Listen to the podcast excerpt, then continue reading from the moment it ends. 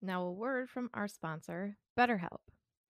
Tiffany here from Swish, and I want to talk about being a problem solver. In my classroom, I'm always telling my equal firsties to be problem solvers.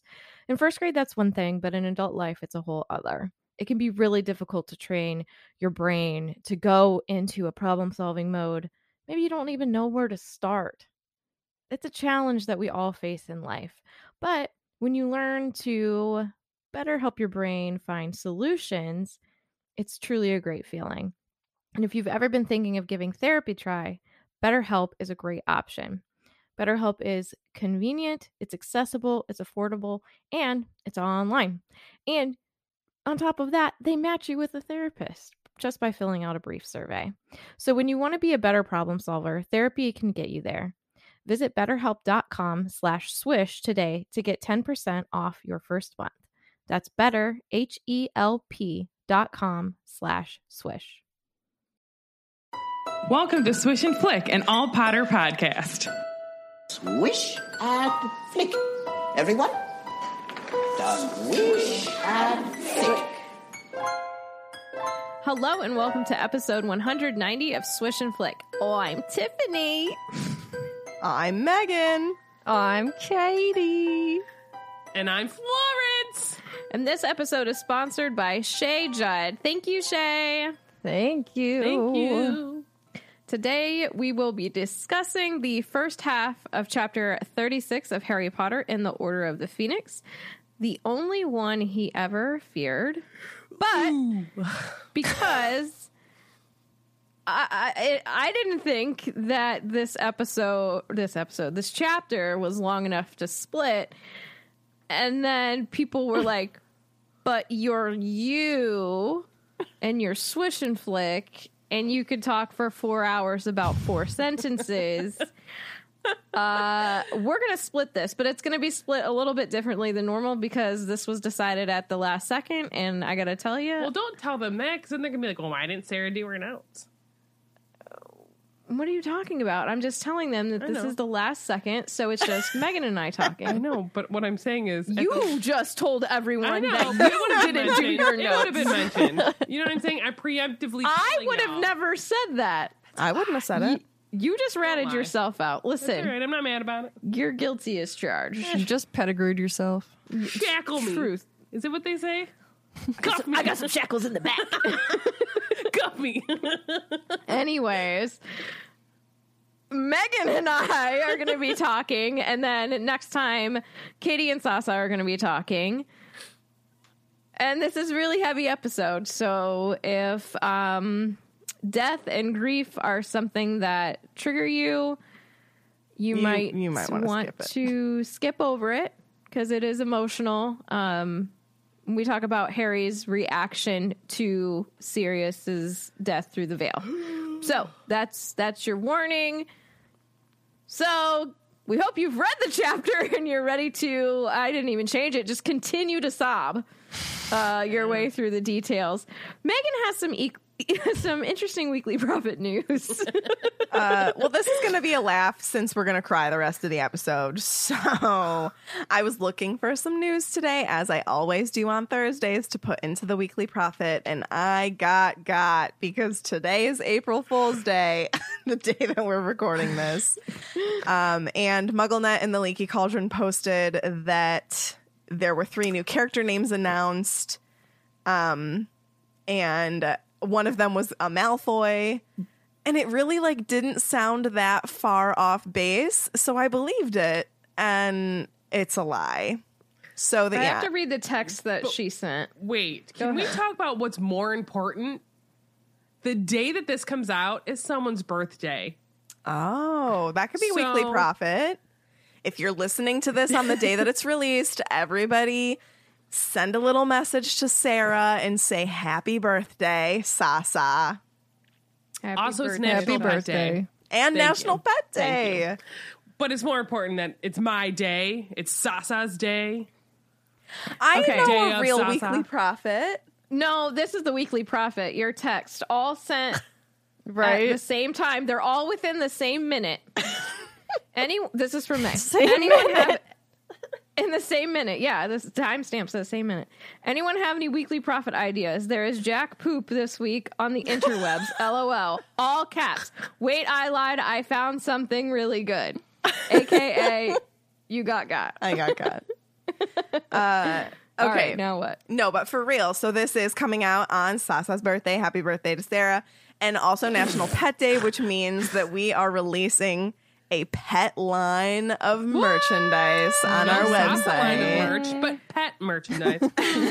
she And thinks we- pets are more important than me. Oh my god. And we are also releasing quality pooch certificates and quality feline certificates for you to get for your pets that can be personalized mm-hmm. for your pet. Mm-hmm.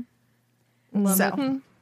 Love it, quality love it, love pooch it. certificates, quality feline certificates. I'm super and stoked. There's we we gained access to some pet merch that we can put quality pooch and quality feline on along with swish and flicks. So this no, is that's not a joke. It's This not a is joke, I a- promise. It's not an April Fool's joke. this is not a joke. It is for real. It will Our be Discord releasing is asking. it will be releasing the day that this episode is released, April It'll- 11th. which is the best day. yes. It's we also don't joke about April 11th. I would agree. That's a great day. if, so if it wasn't for April 11th, Tiffany literally wouldn't. Be I wouldn't here. be here. So So also, happy birthday to Tiffany's mom. Yes, happy birthday to Tiffany's mother. Happy happy birthday. belated to her niece and to our other brother, like my brother slash her brother-in-law. and starting the same tomorrow, April 12th, we begin counting down to Megan's birthday in May. What so about happy Yeah, mine? but Tiffany comes before you. So You're so snaky.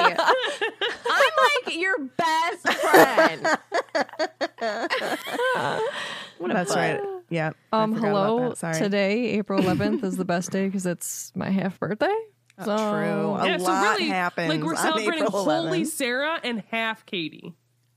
What's going on? And then after a- that. Tiffany for like a couple days, and then Megan for like a whole month. Oh my god! That's what she thinks. Oh my gosh. Oh man. Okay. Uh, so make sure that you follow us on Spotify by clicking the follow button on our page and share this episode with your friends by clicking the three dots in the corner of the episode page. Subscribe to our channel on YouTube at Swish and Flick Podcast and follow us on Facebook, Instagram, Twitter, and TikTok at Swish Flickcast. if You you'd sound like- so old saying TikTok. Honest to God. and tick- We have the, TikTok. TikTok. the TikTok. the TikTok. What's that tic tac?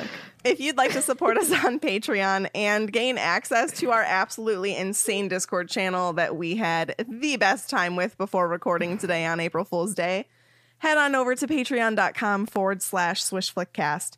Supporting our podcast keeps us going and it gives you access to, like I said before, the exclusive Discord channel, trivia games, which there is one coming in April, so be posted for that.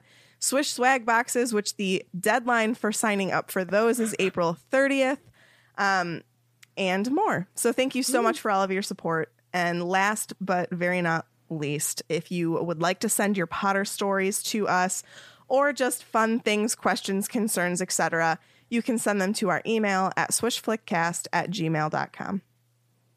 Yep. Mm-hmm. Mm-hmm. I'm done talking now. That was a lot.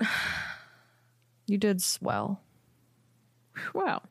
Oh, do you think it's time for the rubber rubber recap? Thank you. Thank you for reading my mind. Okay, last time Ron had a little bit of brain trouble, as I do every day, and the only two left fighting from the DA are Neville and Harry. They're cornered, but the Order of the Phoenix comes, shows up to save the day. There's spells flying, there's craziness. Everyone's after the prophecy, which gets smashed. Um, Sad. And even though Dumbledore shows up, that can't bring a light to the end of this chapter because our buddy's Sirius.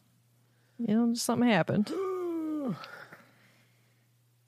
Yeah. Mm-hmm. So I first want to apologize for literally sobbing in the last episode uncontrollably You're either gonna sob or you're gonna laugh. or cry laugh at the same Right. time, which is ha- what happens. I think you did all my of those life. things last time. Hmm? Don't apologize. I think I think you did all of those last Yeah. time, and you shouldn't apologize Where. We have emotions. I know. I just don't like being so emotional.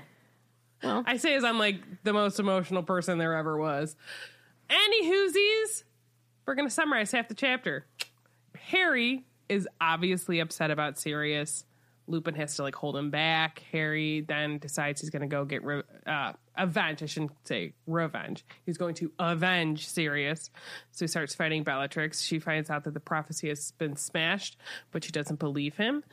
Um, but Voldemort shows up, and yeah, he's like, "It's true. the The prophecy's gone." And let me tell you, my friends, the Dark Lord's not happy. He's not a happy camper. And Bellatrix loves him, so she's trying to apologize.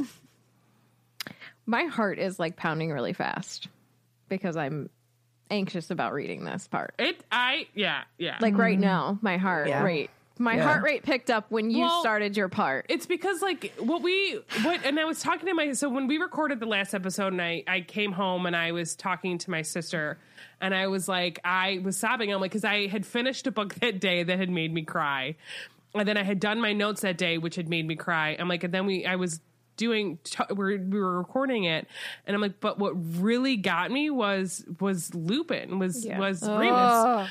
And I'm like, and then I'm like sobbing, and ju- just this section alone is just like reaffirming like all of those. Like there's there's two humans right now that just lost someone they love, um, and like Lupin has to be the the strong one where he's like literally holding Harry back, and he like doesn't believe it, and he's struggling to get the words out. It's just like. oh, I don't want to talk about it. Well, like, can we we just go. skip this chapter and pretend it doesn't happen? Like, There's lots more of these types of chapters uh, coming our way. So and really, it's if it if we're this like think about seven, it's gonna be like I I I don't know if I'll be able to record. You know what I mean? I'll be that upset because I'm That's a lot. just sobbing. well, you will. Well, yeah, but like we might have to genuinely I'll hold like, you down and make you cry. We cry might into have to take microphone. like a sob break. Like Sarah's taking a uh, a sob break right Sobs now. with Sarah, and then it's just audio of her crying.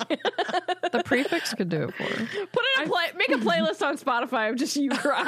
I don't know if I make a lot of noise though when I cry. I'm a pretty silent crier.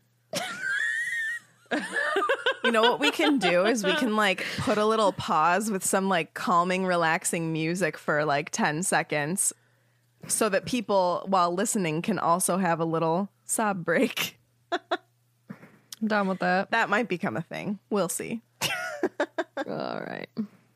Well, let's just rip this band aid off, hey? Okay. So Sirius had just gone through the veil, if you don't remember.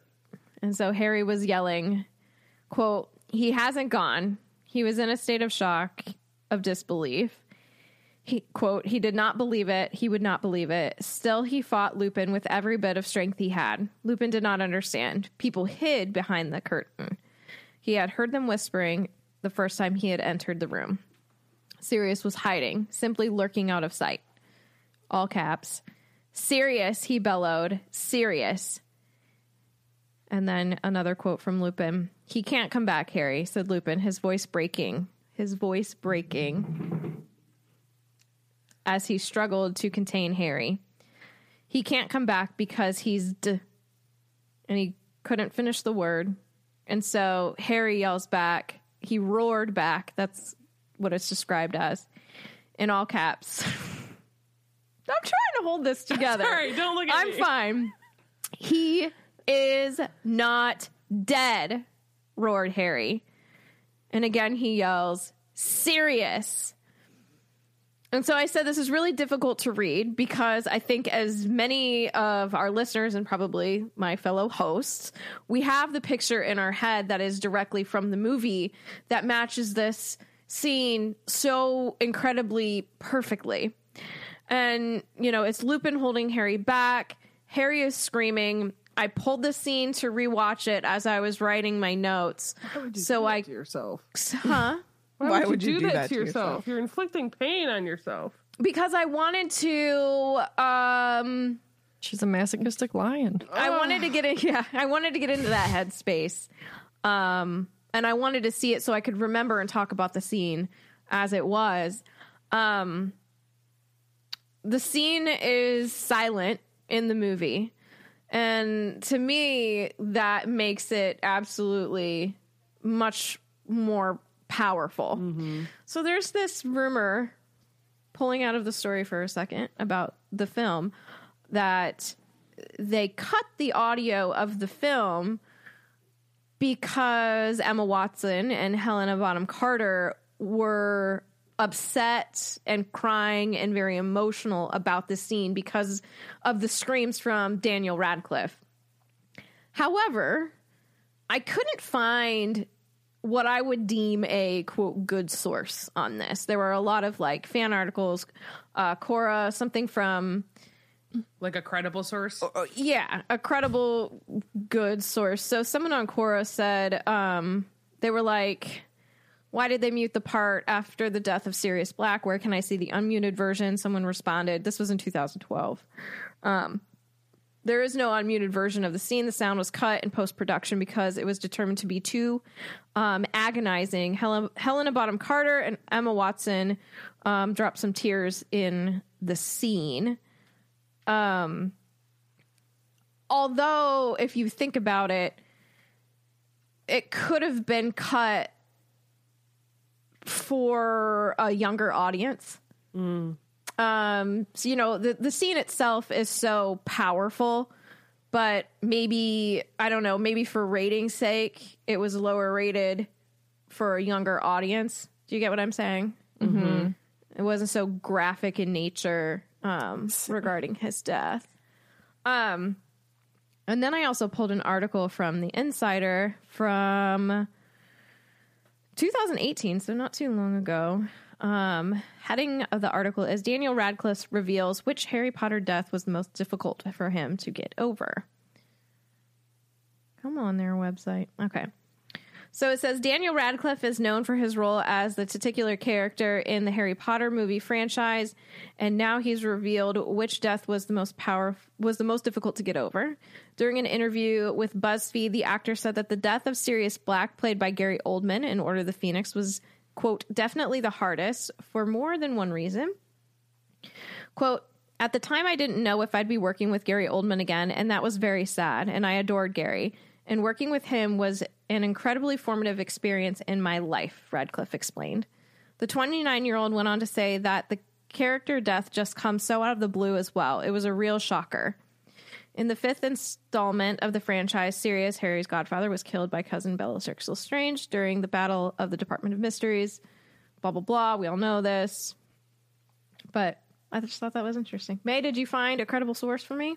No, I was just going to say that I personally think that they cut it because it is a stronger scene with it being silent. I mm-hmm. almost feel it's more emotional and harder to watch with it being silent mm-hmm. versus hearing. I mean, obviously Yeah. I I haven't heard it, but I just think that it being silent was the correct creative decision not to tone it down. I don't think it toned it down at all. I think it made it worse. And I think that that was done on purpose to uh um to emit that emotion from you. I, th- I think it gives a sort of calm to the scene. Uh, I think had there been audio, personally for me, that would have been worse to actually hear him screaming. I But it slows it down, and it lets the the viewer think and watch. Creatively, it's gorgeous. I love it. But I think if they'd have left the audio, I don't know, something about hearing him scream, I think that would have been that would have wrecked me even more. See, I just I don't know. I mean, like I heard his scream in my head even though it wasn't there. Um so for me like and plus I I am so happy that they kept it Remus and Harry. I thought that was so important cuz I that's one thing that I was worried about whenever it was coming to that scene. I was like, are is it going to be Remus with Harry and I hope it's not just like Harry by himself or um you know, I I was worried they were going to cut or Remus out of the scene Yeah. basically. I And mean, you never know how they were going to do that, especially with gosh, this movie. But So like I think, and I, I agree because I think this scene is so important because one, we know how important Sirius is to both of these Mm-hmm. men's lives, right? but it, I think it's also important to see. And I've talked to, like I've said, Siri or Remus is standing here being like he always has to be the strong one because he h- himself feels like he can't rely on other people because he doesn't want to burden people with Yep. Werewolfness and whatever he whatever his issues he thinks he has where like now he's lost everyone and there's still harry but he's like i still have to be strong for him because like almost like there is no one else I mean, who knows what he would have done had Harry not been there? Had he not had something to stay alive for? ah it's heart-wrenching why do you have to bring things up I'm like sorry. that? it's just we're the- gonna the think whole- about all of it. Oh, the whole so okay first of all i want to give a shout out to liz liv sorry liv in the chat she said mm. i remember when i first watched it i perceived it as almost like a blackout for harry like all the sound is sucked from the room in his grief and that's mm-hmm. exactly how mm-hmm. i felt i mm. felt like i was in that scene truly as harry and it was and i think it's be I, again I, I haven't watched this i should have watched it before we recorded this but i haven't watched it in a while but i think that they do that like muffled Ringing. sound ringing Yeah. Okay. So to me, it was as if I was Harry and I was hearing what Harry was hearing. Harry wasn't hearing himself screaming. He was hearing the shock in his own system of what he saw. And that's why I felt it was more powerful because the focus wasn't Harry's scream, the focus was Harry's panic. It was Yeah. like he felt that. Like I'm getting chills thinking about it because that scene is so profound and that scene is done so well. And I cry every single time I watch it. But hearing that emptiness, hearing that ringing, the muffled, like seeing Harry screaming, seeing Remus's grief on his face as he's holding Harry back with all of his might, like to me, and obviously this is just my opinion, just to me that was more profound. And i think that it was truly 100% an artistic decision to do that. I don't i don't personally think that they did it to make it better for kids to watch. At this point we're in the we're in order of the phoenix. These are not kids movies anymore. They know that. They're i mean 15 year olds are going to see it. They're still kids. But like they understand what is going on in these books because they've grown with harry and they're they're growing as harry's growing. So i don't think that they needed to necessarily hold back in terms of darkness um because we already knew what was coming. Like at this point at the, the time five was out i think s- the books were finished. Yeah. Uh, or maybe the seventh was about to come out yeah i don't know if the books are finished but I'm trying to remember it- when we seventh definitely had this book to like compare it to because i know we're so excited for it and then Yeah. so I just I don't know if they made the decision to tone it down. I think it was purely just they felt that was the best artistic way to portray Harry's grief. And I think that it was done so well. Um but I I just find it really interesting that the way that I I liked how Liv described it, how like you're seeing it from you're really seeing it from Harry's perspective. And that's what he's hearing. That's how he's reacting. That's how Yeah. he feels in that moment is emptiness, the ringing. Like that was just so. I know I've said this word like 20 times, but it was just so profound. Like it was just done so well. But yeah. Definitely.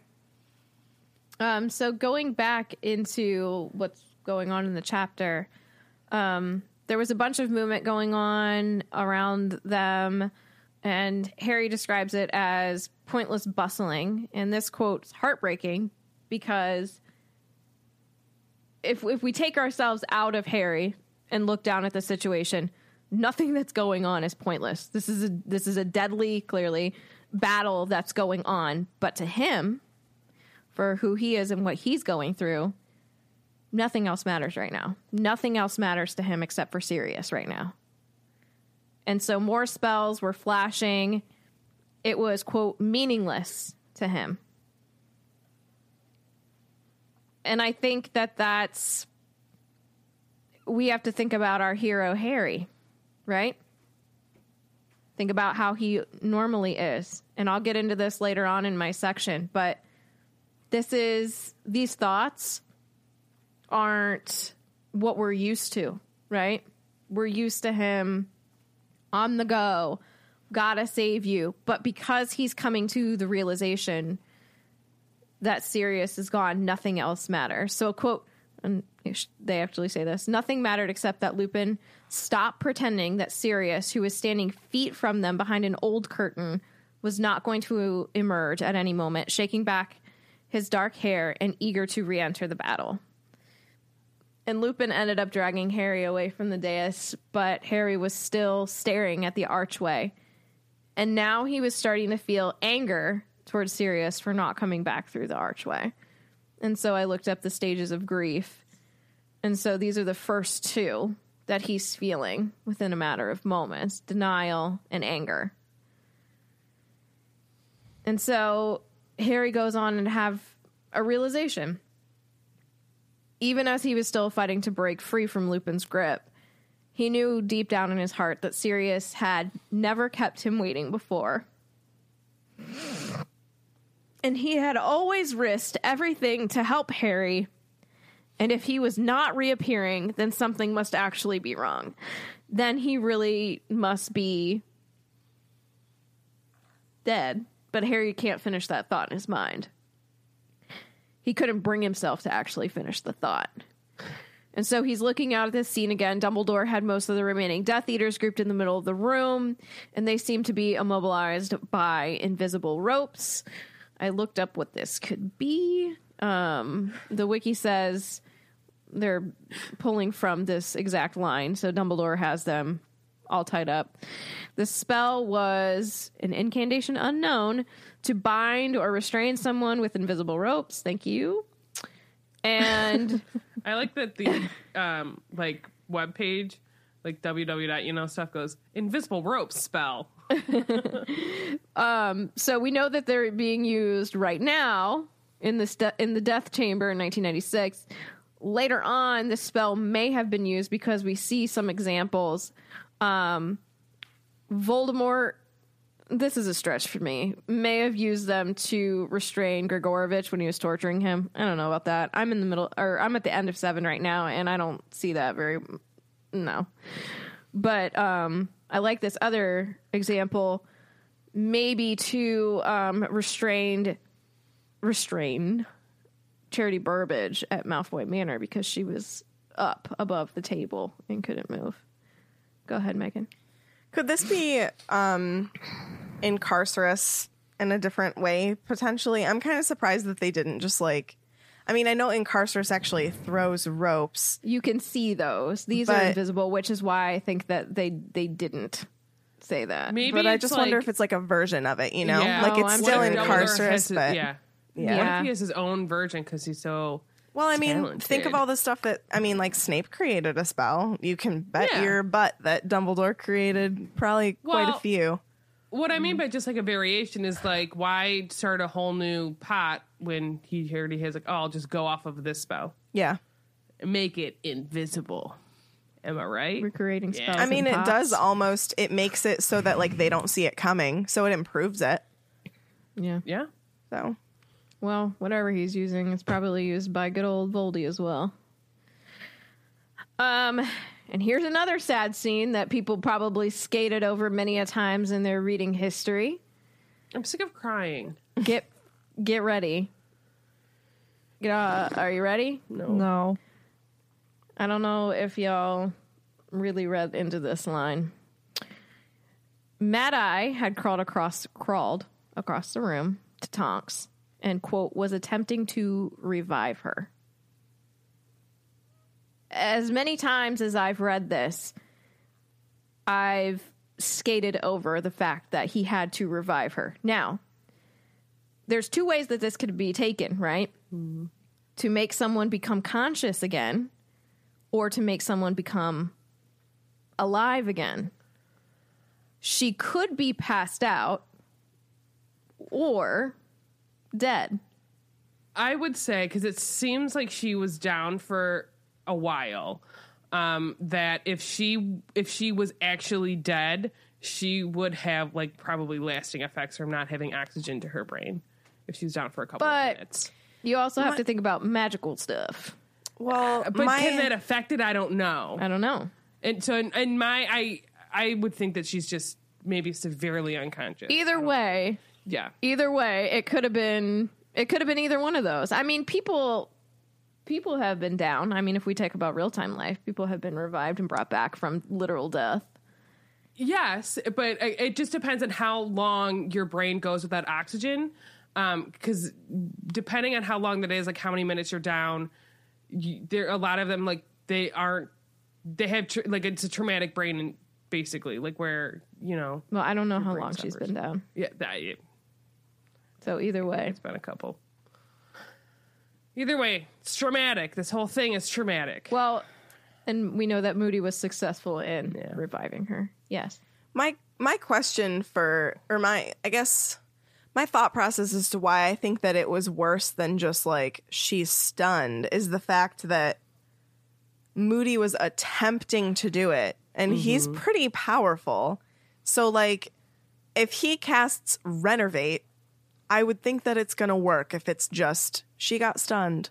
You know, but like the fact that they point out that he's attempting to revive her Like we don't even know So what that did means she, as far she got as hit right and Yeah. then wizarding fall. things go. So like I I, wonder too if if thinking about it in that aspect of like yes you could use that spell but like what if she she got stunned. She's probably maybe already injured then knocks out because her head is hit on something. Yeah. so what if she anyways has like a, a brain injury? Right. I- can you use that spell and wake someone up like that? Or does he know any like healing magic at all to be like if you do this because we don't we really don't know anything about healing magic. Like can you wake just wake someone up that like that you know? Or does she have other internal injuries or uh, injuries that Well, you don't want to to be completely fair, we don't know yeah if she had lasting effects from this. We don't know because we don't follow we barely her know her Yeah. realistically.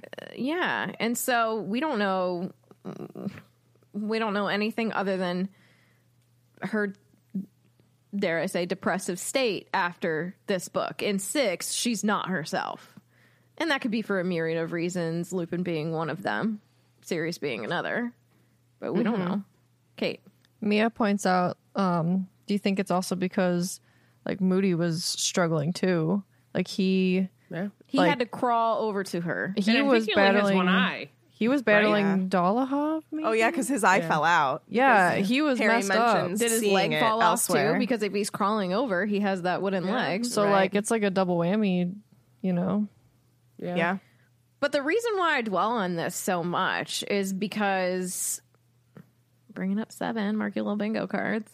Um, I'm listening to seven again, and as I do every couple of months, I feel like, um, and having him die and reading this now, it really hurts because they had such a great relationship that we don't really know anything about.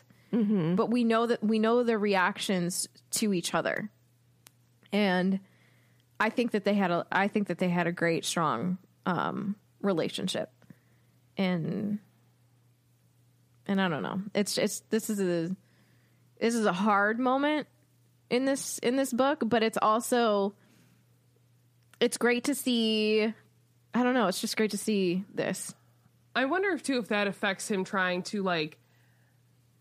I, I feel like, luckily, I've never been put in this situation, but I've talked to humans that have been, unfortunately, in this situation where, say, someone is down and you have to do CPR on them, mm-hmm. and like even if you know what you have to do and you have to do it on someone you really care about, and we know that they have like they have a relation a relationship in the aspect of like they work together, they're friendly, all these other things, right? Mm-hmm. Like I wonder if that's also in the throes of battle, you're not at your like equilibrium, so you're totally thrown off. I wonder if that's also throwing him off where like now he has to help revive not just anybody, but Tonks. You know what I mean? well we also have to think that th- there's still a battle happening yeah. like as much as Dumbledore has everybody like kind of uh, wrapped up in the middle of the room, people are Bellatrix is still yeah.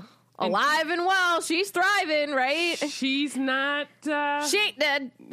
she's not someone to And- trifle with, you know? and Moody goes to help Tonks rather than continue in battle, and I think that also says something about their relationship.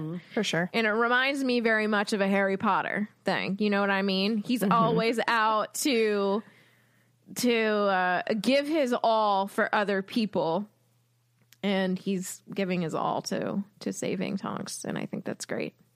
Because who knows? We don't know what would have happened to her had he not revived her. Yeah. Um. Maybe Teddy wouldn't even be a thing. Okay. So behind the dais, there's still flashes of light, grunts, and cries. And Kingsley ends up stepping up and um, starts to battle Bellatrix after Sirius had gone through the veil. A good, a good man, that Kingsley. Yes. I Briefly, can't. sorry, this is probably not something that you want to hear, but like, Oh boy. imagine had? Tonks not made it. Imagine Remus going forward and how He wouldn't have. I don't think. I, mean, if I'm gonna be quite frank. I think that he, I think it would have undone him. yeah, I agree. I don't think that he would have been able to go on. That's so freaking. Sad. or he would have had to have some epic convincing on other people's parts. And Dumbledore But- probably would have been. But who would he have even to, to consoled help him. I don't. He wouldn't have I don't even think he- I consoled in someone. exactly. And I don't. I don't think. Unfortunately, a lot of people don't see the signs, and I think that he's the type of person that's good at hiding them. Well, Harry Thousand percent. Harry would not have seen the signs. in 7 he sees the signs. In seven, he But does. thinking about Harry's state at the end of this book going into six, he would not have seen the signs for Remus. I mean, I don't know. I just, I just think had Tonks not made it, it would have been, it would have been too much. Thanks, guys. I'm sorry, Now I'm freaking sad on top of sad. But it doesn't go that way. That's a that's a fake situation. That's, Tried- well, that's Megan's anxiety making up stuff. they, they have like another year or so, you know. we, They, oh. they- they end up getting married and then have a baby and immediately die. So it's fine. it's fine. and eats a boy. fine. Oh my god. He has to grow without his parents. It's fine. Everything's It's fine. All right, let's move on. So Kingsley's now battling Bellatrix, and then Neville was there. So Lupin has a very slack grip on Harry, but he's still got a grip on Harry. And Neville had slid down the stone benches to where Harry was. Harry is no longer struggling against him, against Lupin rather. And and Neville goes on to say, "Harry, I'm I'm but really sorry," said Neville. And his legs are still dancing uncontrollably. Was that man was Sirius Black a friend of yours? And Harry nodded. And then Lupin finally like realizes that Neville's legs are going all willy nilly, and so he says here, and he points his wand at Neville's legs, and he says "Finite." And the spell was lifted, and Neville's legs fell back onto the floor and remained still. Lupin's face was pale, and he said, "Let's let's find the others. Where are they all, Neville?" Hey, we mentioned on the podcast the fact that like Neville went to help basically this whole Sirius Black thing without even questioning it. Yeah. Right? I don't think we've brought that up, but he I was didn't just know. say that. I think he was just like, "Oh, if Harry says it's fine." That's what I'm saying. Like, but he's such ah. he just I feel And like a lot of people. Yes, both No- of them are very like Well, No question. Luna thinks underestimate them. She's kind of like isn't he out Stubby there. Boardman Yeah. Yeah, Well, right. Yeah. to her? So it doesn't Yeah. matter to her anyway. Um, But oh God, Neville. What a Can we friend. just clap for him? Clap for Neville. I'll give snaps for Neville. Was Sirius Black a friend of yours? Meaning, I know this guy is convicted according to the world, and yet, escaped murderer. and yet, is he a friend of yours, Harry? Are you sad about it? I'm sorry. Right? Yeah, he's That's like, amazing. That's a good totally freaking friend. Um, I- so f- go ahead. I was just gonna say too, like I I can feel and again, like I don't know if this is just because like I have this crazy weird emotional mm-hmm. attachment to Lupin, but him in this moment is almost worse to me than Harry. Like hearing hearing how the author writes like how he's reacting right now, how he just says here quietly, finite. Let's let's find the others. Where are they all, Neville? And I almost feel like the way that he's speaking is probably monotone, quiet, breathy. He can't even comprehend and think about what just happened. And then, not to like go ahead of where you are, but he turned away from the archway as he spoke. It sounded as though every word was causing him pain. like in this moment, this is pr- I have I think that this moment is the worst moment in Lupin's life, hands down. The like worse than James, like I think because he had lost everything for so long and he finally thought that he had some of it back and it gets taken from him again. Um and that's why that's why I say like imagine had Tonks not come back.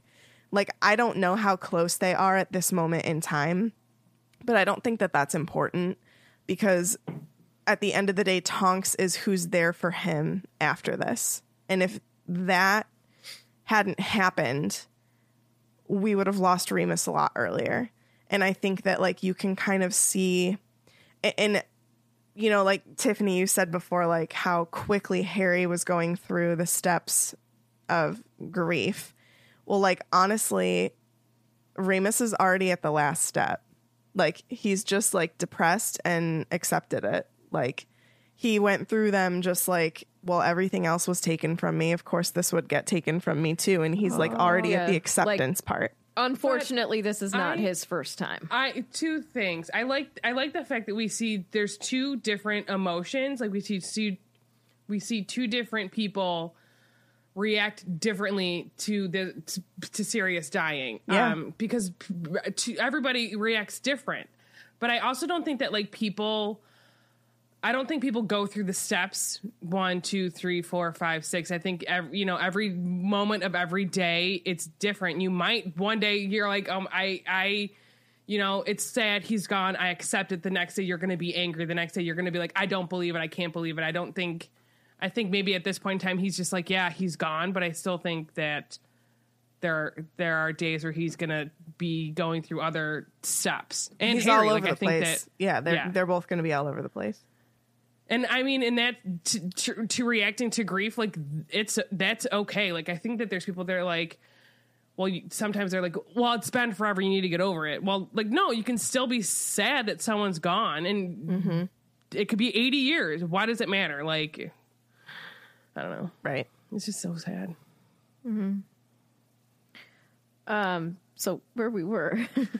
oh, okay. Go ahead. Finite. Vinny crushed my freaking heart because he said finite also means to end. And I said, it's fine. Whatever. You know. Yeah, that, Thanks, Let's Vinny. talk about finite. That's a good segue into this. Uh, finite is a um, general counter spell. We hear finite Incantatem in our heads. Hermione saying it. Um, so it like stops or reverses like minor jinxes, hexes, and curses. And um, this was a spell covered in the standard book of spells, grade two, by Miranda Goshawk. And we know that it's used a couple of times. Oh, look at that. In Fantastic Beasts in 1927.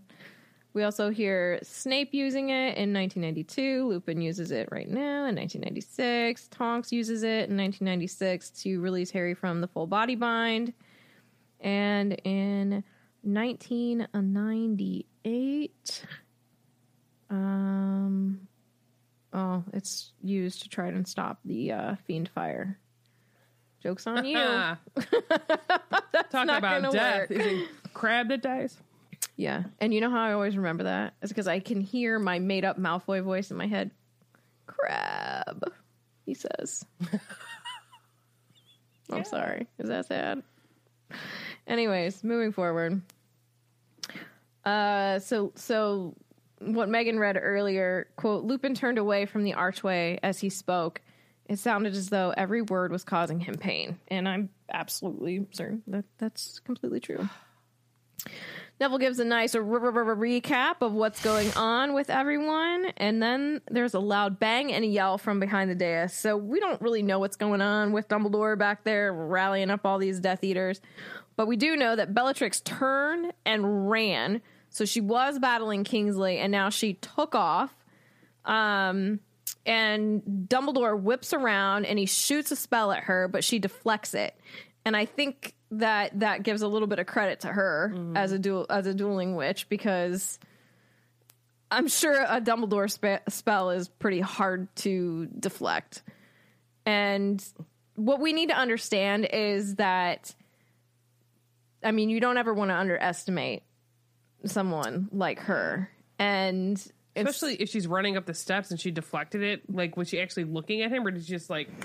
I don't "Hey, know. Man, It doesn't say. You know. Yeah. So she's uh, going going on to say the the point I'm trying to make is Molly winning the duel against her is freaking sweet. you know what I mean? Because she's dueling to kill, and I know she's dueling to kill now, but like that's like some one on one stuff going on. So props to Molly Weasley. Um, we'll read about that later. yes, Megan. Also, props to Harry for dying to protect everybody. Uh, because I think that that played a uh-huh. role in people being able to overpower some of these really powerful Death Eaters. Not trying to downgrade Molly's greatness in that moment. No, well, here's the thing. But- no, no, no, no, no, But no. Megan's not a big mouth. I have. oh, Well, I mean, it is what it is. I have a counter argument to that because, as far as the people's ability to do that, it it, it wasn't anything that I think affected Molly's um, offense. I think it affected Bellatrix's offense. Well, and two, we've talked. I think we talked about the last episode, or maybe it wasn't even on this podcast, where like in p- moments of time, people are able to do extraordinary feats, and I think it's in one of those times where Molly gets like a rush of adrenaline or whatever they say, you know, use people use to like lift cars off of people, and she's literally gonna say, "Not my daughter, you beep." You're gone. You know what I mean? Like she's there's nothing that's gonna because it's a huge theme. I, f- I feel like it's a huge theme, not only just love in the series, but a mother's love. Mm-hmm. And like Molly literally proves that she's willing to do whatever it takes to make sure her kids don't die. Mm-hmm. I agree. She will kill you, literally. Okay, we have to talk about something. So, my other husband, Vinny, in the chat says, I think the protection was only against Voldy. I have to say no, and I'm sorry.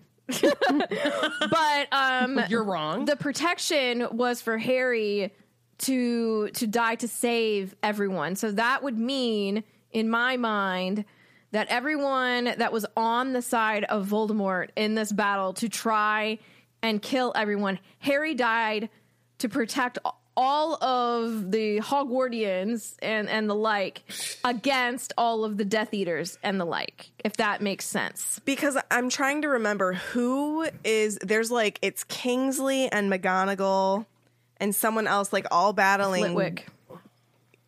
Were they all battling Voldemort? Three people were, I think.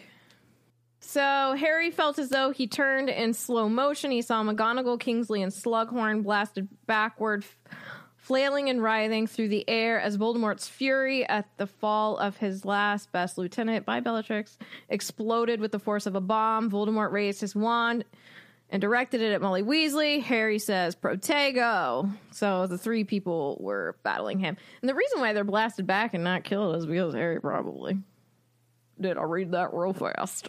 is that what you wanted?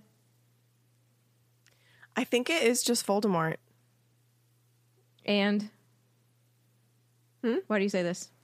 Okay, so I'm looking on the Wikia, and in so this is at the end whenever like they are talking to each other, Harry and Voldemort, and Harry says, "I was ready to die to you stop you them. Yeah, I know. from hurting these people." Voldemort, but you did not, Harry. I meant to, and that's what did it. I've done what my mother did. They're protected from you. Haven't you noticed how none of the spells you put on Yeah. them are binding? You can't torture them, you can't touch them. And then in the notes here it says during the Battle of Hogwarts, Harry Potter willingly allowed himself to be hit with a killing curse cast by Lord Voldemort so that the piece of Voldemort's soul residing inside him would be destroyed and the Dark Wizard could be defeated once and for all. This conferred a certain amount of protection on Harry's allies, making it so that spells Voldemort tried to place on them, including silencing charms and a full body bind curse, quickly mm-hmm. wore off. It kind of feels like it's everyone though. Unless it's like adrenaline rush because the way that the chapter reads is like the Hogwartians can do no wrong. in this in this final See that I mean that that's what I was yeah, that's what I felt too going into this. I kind of feel like yes, it's worded as Voldemort, but like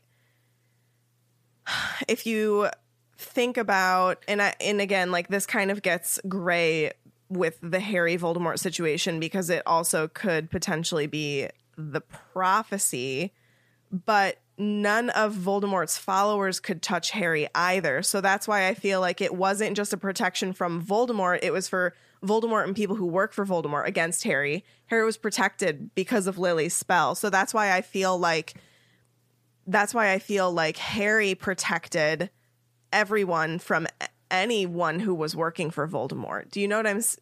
I know what you're saying because anytime anybody tried to do anything to Harry, it didn't work because of the prophecy. Because Voldemort was the only one that could kill Harry. right. Is that what you're saying? yes. Okay. Can you read to me again what it said from the book about him talking to Voldemort? Yeah, so Harry says, I meant Oh, to. okay. I meant to, and that's what did it. I've done what my mother did. They're protected from you. Haven't you noticed how none of the spells you put on them are binding? You can't torture them. You can't touch them. So I wonder because if if a lot of you're saying like right it read like everyone's protected from everyone like basically on the dark side, right? Right. I wonder if it's meant as like more of like a royal you being like you and all of That's your what people. I'm. I agree. Just it's just the way that this the the final stretch of this battle reads out is that so let me just read it. Harry saw Yaxley slammed to the floor by George and and Lee Jordan. Saw Dolohov fall with a scream at Flitwick's hands. Saw Walden Macnair thrown across the room by Hagrid, hit the stone wall opposite and slid unconscious to the ground. He saw Ron and Neville bringing down Fenrir Greyback, Aberforth stunning Rookwood, Arthur and Percy flooring Thicknesse, and Lucius and Narcissa Malfoy running around. Whatever, nobody cares about them. Exactly. Um, and then That's why I feel like it's a dueling collective all- view. yeah. So so here's the thing. This is where we can come in, and we can uh, kind of make it what what we think. This this to me is left up to interpretation, um, and your own head canon because it's not. It all of that seems a little bit wild, don't you think? I think so. And and I think that does any but after that happens, does anyone else get hurt or are all of the deaths prior to Harry dying? All of the deaths are prior. Yeah. There we go. Much. That's No why I feel like dies it's a collective you. And you can you can attribute that to adrenaline, but that seems a little bit too Far-fetched good to to be true. because the other side would have would have adrenaline as well. And I, I don't think that stops you from being dead. Thank I mean- you, logic. Correct. I mean, at this point, we can all. I mean, who and- and took read Hound into Dolohov? Who took Hound Dolohov again? Um, Flitwick. Flitwick. Well, and you're saying like Ron and Neville took down Fenrir Greyback, like That's- that's shocking to me. That's a Like not to say they're not capable, but like I mean, Two Fenrir, two I mean, 17 year Yaxley olds. too, though. Yaxley. I feel of? like it was Yeah. a Our collective you Discord and is like almost wholly against us. I know. Well, then you all can leave. I know, We'll but like I people. Are I we? super Hold on. Are we as a four in agreement Yes. against the entire Discord? yeah. Anybody I don't in Katie hasn't Does spoken with really. She's Yes, over here being silent. Are we saying that it was I a know. collective a Let Katie- let Katie- collection? Hold on. No, I'm talking to people Yeah, in I the think chat. so. Sorry. Uh, collective protection. I agree. Yes. I agree. Are we going around the around the table? I Yeah. mean, we Start with already know what I think. Tiffany's saying yes, correct. a whole, a, a whole The encompassing royal you. the royal Well, it's you. like the royal we, so but the collective you. We gotcha. Yes, Megan. Yes. Yay or nay? Yay, collective you. Cat. Yay. I was gonna say Catherine, and then didn't. Kate. then, yeah, yeah, I agree. Yeah, I agree. but okay, I gotta talk to Vinny directly right now. But he was He was always protected against all the Death was. Eaters. nothing ever bound to him. Nothing like he he. Uh, what if may that's have why he was so good at getting like throwing the Imperius curse because it was a Death Eater doing it to it- him. Hold, Right? Hold on, but Oh. Neville, he may have gotten tortured, Vinny, but what you're saying doesn't make sense because Neville got tortured by Voldemort, even though the spells didn't stick, but he never got killed by him. So that doesn't make any sense. You can still be tortured and things, but it's not going to bo- go to the to the brink of death. Yeah. Like I again, like he, I wonder because What like, did you say? I was, I was in saying my he own was head. they that that what's his face? Sorry. Barty Crouch Jr. threw the Imperius curse on him. I wonder if that's why he was so good at getting throwing it off so quickly was because it was a Death Eater. Hey, girl. Okay. I like that. I like it. It makes no sense. Because here's my thing: it makes no sense for the Death Eaters to just stop fighting because they were losing. I feel like they're going to be the types of people that like. Oh, I'm not not going to just stop. down. Like I'm going to take down every. If I'm going down, everyone that I can get is going down with me. Like it I mean, doesn't like, make any think sense about- for them to stop fighting as hard. Right. Think about the fact that after anything- Voldemort was gone, they still went and tortured Alice and Frank Longbottom. Like they don't Yes. care if they're losing or they lost. They're still Yeah. going to go after people. So okay, so Vinny goes to sorry, I'm talking to Vinny the whole time.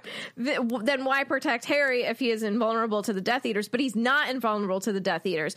Protecting Harry was about keeping him and training him for what he was supposed to be because Dumbledore knew that Harry Potter was the only person that could kill Voldemort. Well, did he know that So- from jump, or was he just assuming? Until think he for a while until he was proof. assuming. You know what I mean? And even getting, they didn't know yet all of this stuff either. So why not protect him? Eh, okay, so I'm reading the Dumbledore book. So starting in book one, he started training him. I mean, that's why when he went to go get the Sorcerer's Stone, that's why it was. What he wasn't planning on was for Harry to actually get the stone from the mirror. That was not planned.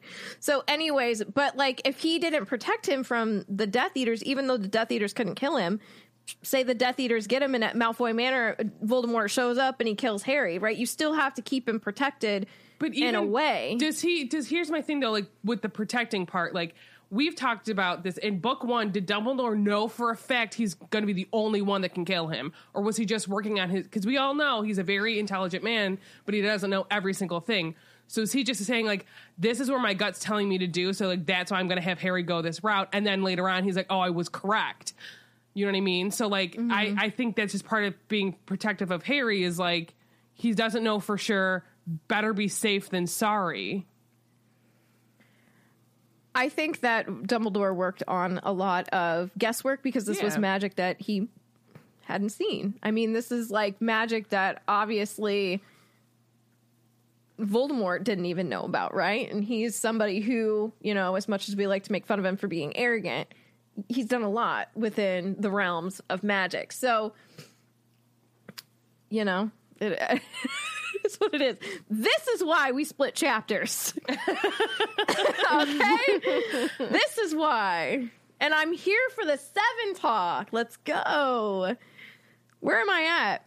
I literally don't at? even know. You're at Um, Lupin slackened his. oh my gosh, you still have like so a whole here paragraph. we go. I'm not All even right. done. All right. So Lup- Lupin slackens his grip. Where do we land?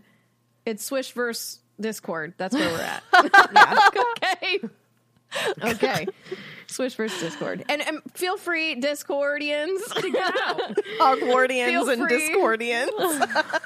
We're, we're having discourse right now. Don't bring it up in the Facebook just yet for people who aren't quite there yet. But once this episode is released, On April 11th. let's start these conversations. Let's get Yeah. these going. Let's see what our other listeners have to say. Okay. That's what's so great about this. Okay. You know, Kayla, are you okay? I'm accepting logic. I'm just I, to me, what's going on. it makes so much more sense what we're saying than what you guys are saying, and I apologize for that. But um, I'm gonna just pretend that this is the day it's coming out and it's my birthday. So listen to me. so she gets whatever she wants on her birthday. I think honestly too though that this is going to be a huge conversation when we actually come to 7 and we shouldn't discuss it to death at this moment. So we I mean, should kind of oh, like we'll- we'll- shelve it and we're gonna discuss it more. cuz it's a lot We'll, for sure. Don't we'll have, worry. we'll have a whole episode just on this alone. Don't worry. I have plans Probs. for seven. Anyways. So Lupin slackens his grip on Harry, and Harry took the opportunity to break free, and he attempts to get a little bit of revenge. And so he's all caps yelling, She killed Sirius, bellowed Harry. She killed him. I'll kill her. Yikes a rooski, Harry Potter. Let's talk about the fact that if you really have to mean it to use a killing curse, which I think that takes more energy to do the Cruciatus, that's just my opinion. I don't think that's canon, but he could have killed her 20 times over. Is what I I'm saying. If it, was, if, if it was intent, you know what I mean? Mm-hmm. Not please. And so he's off. He's scrambling up the stone benches. People are shouting behind him. He doesn't care. And the hem of Bellatrix robe whipped out of sight ahead of the, ahead of him, and they're back in the room where all the brains are swimming. All the what? brains, What did you write in the doc? all the Bryans. So shout out a lot of Brian's. shout out to all the Bryans who are swimming around. What you don't know is they have a brain room, but they also have a Brian. There's a room. Brian room. They like to study Brian. They It's only take brains from Brian's. oh, that's why you have a talking dog on Family Guy. Thank you. You're welcome. Okay. so Bellatrix aims a curse over her shoulder at the tank with the brains, and it rises into the air and tips over. And Harry was in the foul smelling potion that was in the tank, and the brains slipped over him and they began spinning their tentacles. And Harry uses Wingardium Leviosa, ooh, swish and flick. And they flew through the air away from him. So Harry leaps over Luna, runs past Ginny, past Ron, past Hermione. Excuse me. So at this point, I want to point out how much Harry wants to go after Bellatrix because his usual hero nature and his quote saving people thing isn't there right now. He has one goal in mind, it's to get to Bellatrix. And in his head, he wants to kill her. And that's how strong this feeling is. I was gonna say, like, revenge makes people do crazy things and like forget a lot of like who they are when they're trying to get revenge on something, you know, or someone. Um, it usually doesn't end well for Yeah. anyone involved. Yeah. It's like Tiff was talking about before with Mad Eye, like where he didn't continue the battle, he went and stopped to try and revive Tonks. And it's like that is normally something that Harry would do, but he's going through so much right now. Mm-hmm. He just blasts past. He's got he's on a mission, you know. And he runs past his his best friends and future wife. So I think she brings it up in conversation later. I'm sure she does. Lucky. Remember in the Department of Mysteries. I thought it's going to be like, you remember when I saved you in the Chamber of Secrets? What now? What now? How many times have I saved your life? Let's get, let's move on. yeah. And then she'd be like, I let you name our children. Okay, let's go. So Bellatrix disappears through the door to the back of the corridor with the lifts, and Harry almost makes it, but the door slams and the wall spins around again. And the blue lights from the candelabra are spinning past him. And I looked at blue because that's what we do here on Swish and Split. What? Swish and what? I don't know what I said. Swish and I, split. like, I, heard swish and flick. So Oh, well, I didn't say that. clearly I need to get my ears checked. Um, anywho, uh, blue actually has a lot of different meanings, but I feel like to match this a little bit, blue is also the symbol of depression and the depths of the human psyche, and that's from sensationalcolor.com. Can you do that like you do that dog thing?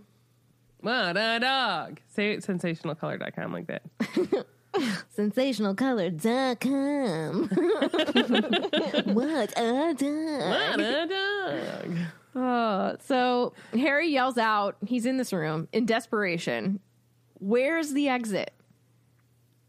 And the wall rumbled to a halt again. He says, Where's the way out?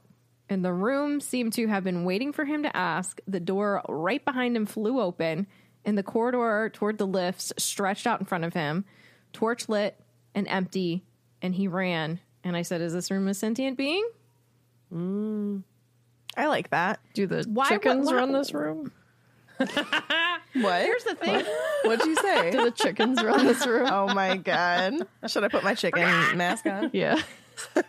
No. Um, I have to call out to Jenny Fire. I feel attacked. because they said, I love that we're still on Tiff's part, and yet she had planned to do the whole chapter tonight. Yeah. Listen, I I also was started late, so we've only been talking for like an hour. I was super wrong. Only an hour. Only. one fourth of the way through. I was An so hour. wrong, and I'm I'm not afraid to admit. I mean, like, I'm I was wrong. really surprised when Tiff texted us and was like, "Yeah, it, it's just going to be the whole chapter," and I was like, "What?" It does seem short. It don't does when you're reading it. Probably it does, but there's so much to talk about. Yeah, just and reading. again, how long did we talk about a battle from the seventh book? Like, right. My bad.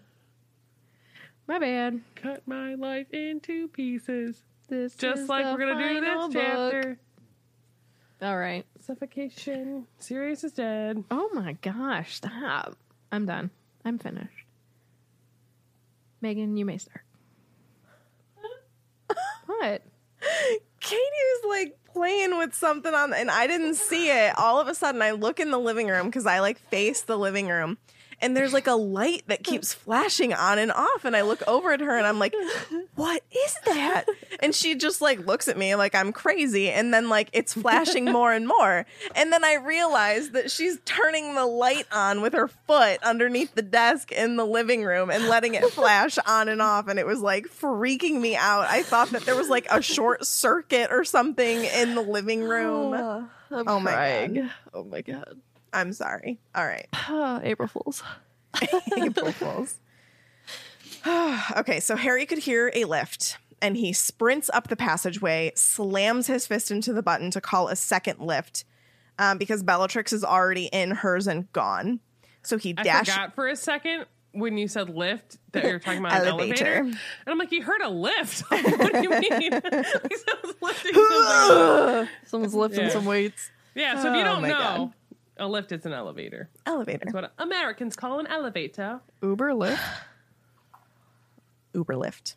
Okay, that's not Um, loud or anything. God.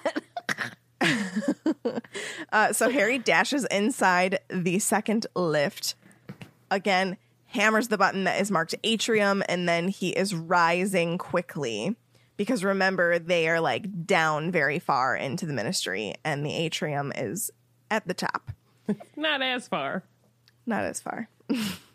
um, so he forces the door open before the lift is even ready for the door to be open. He like sees where he can where he can just like get out and he like Hulk smashes the doors open. Uh, looking for Bellatrix immediately. She was already almost at the telephone lift, but she looked back because she heard the second lift coming and aims a spell at him as he sprints towards her. And he just dodges it by jumping behind the Fountain of Magical Brethren. Again, that is the big fountain in the middle of the atrium that has like the wizard, the centaur, the goblin. Um, I don't remember if there's other things, but Sasa's there. Yeah, Sasha's there. I've been immortalized in stone so for my he- birthday. What is wrong with you? so much. so he jumps behind this fountain and just dodges the spell and it the spell hits the gates behind him and they ring throughout the atrium like bells thank you katie welcome. Good job.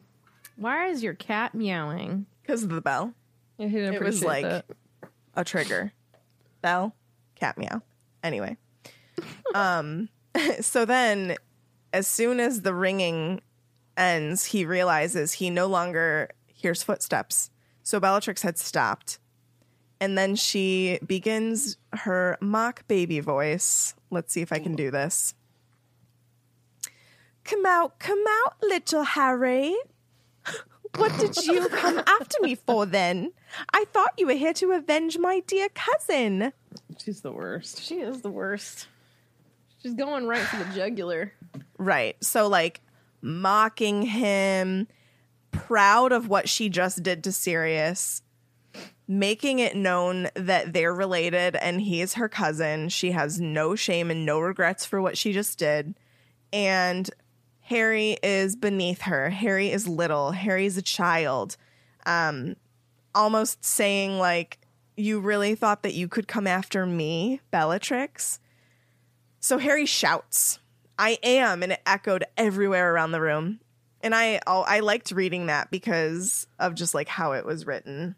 Mm-hmm. Um, so she's taunting him more. Ah, did you love him, little baby Potter? And Harry at this point is so angry. He had never known hatred the way he felt it now rising through him.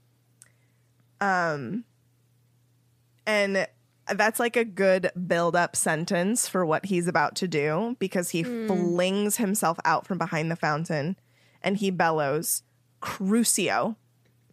Says it, y'all. He says it. Says it.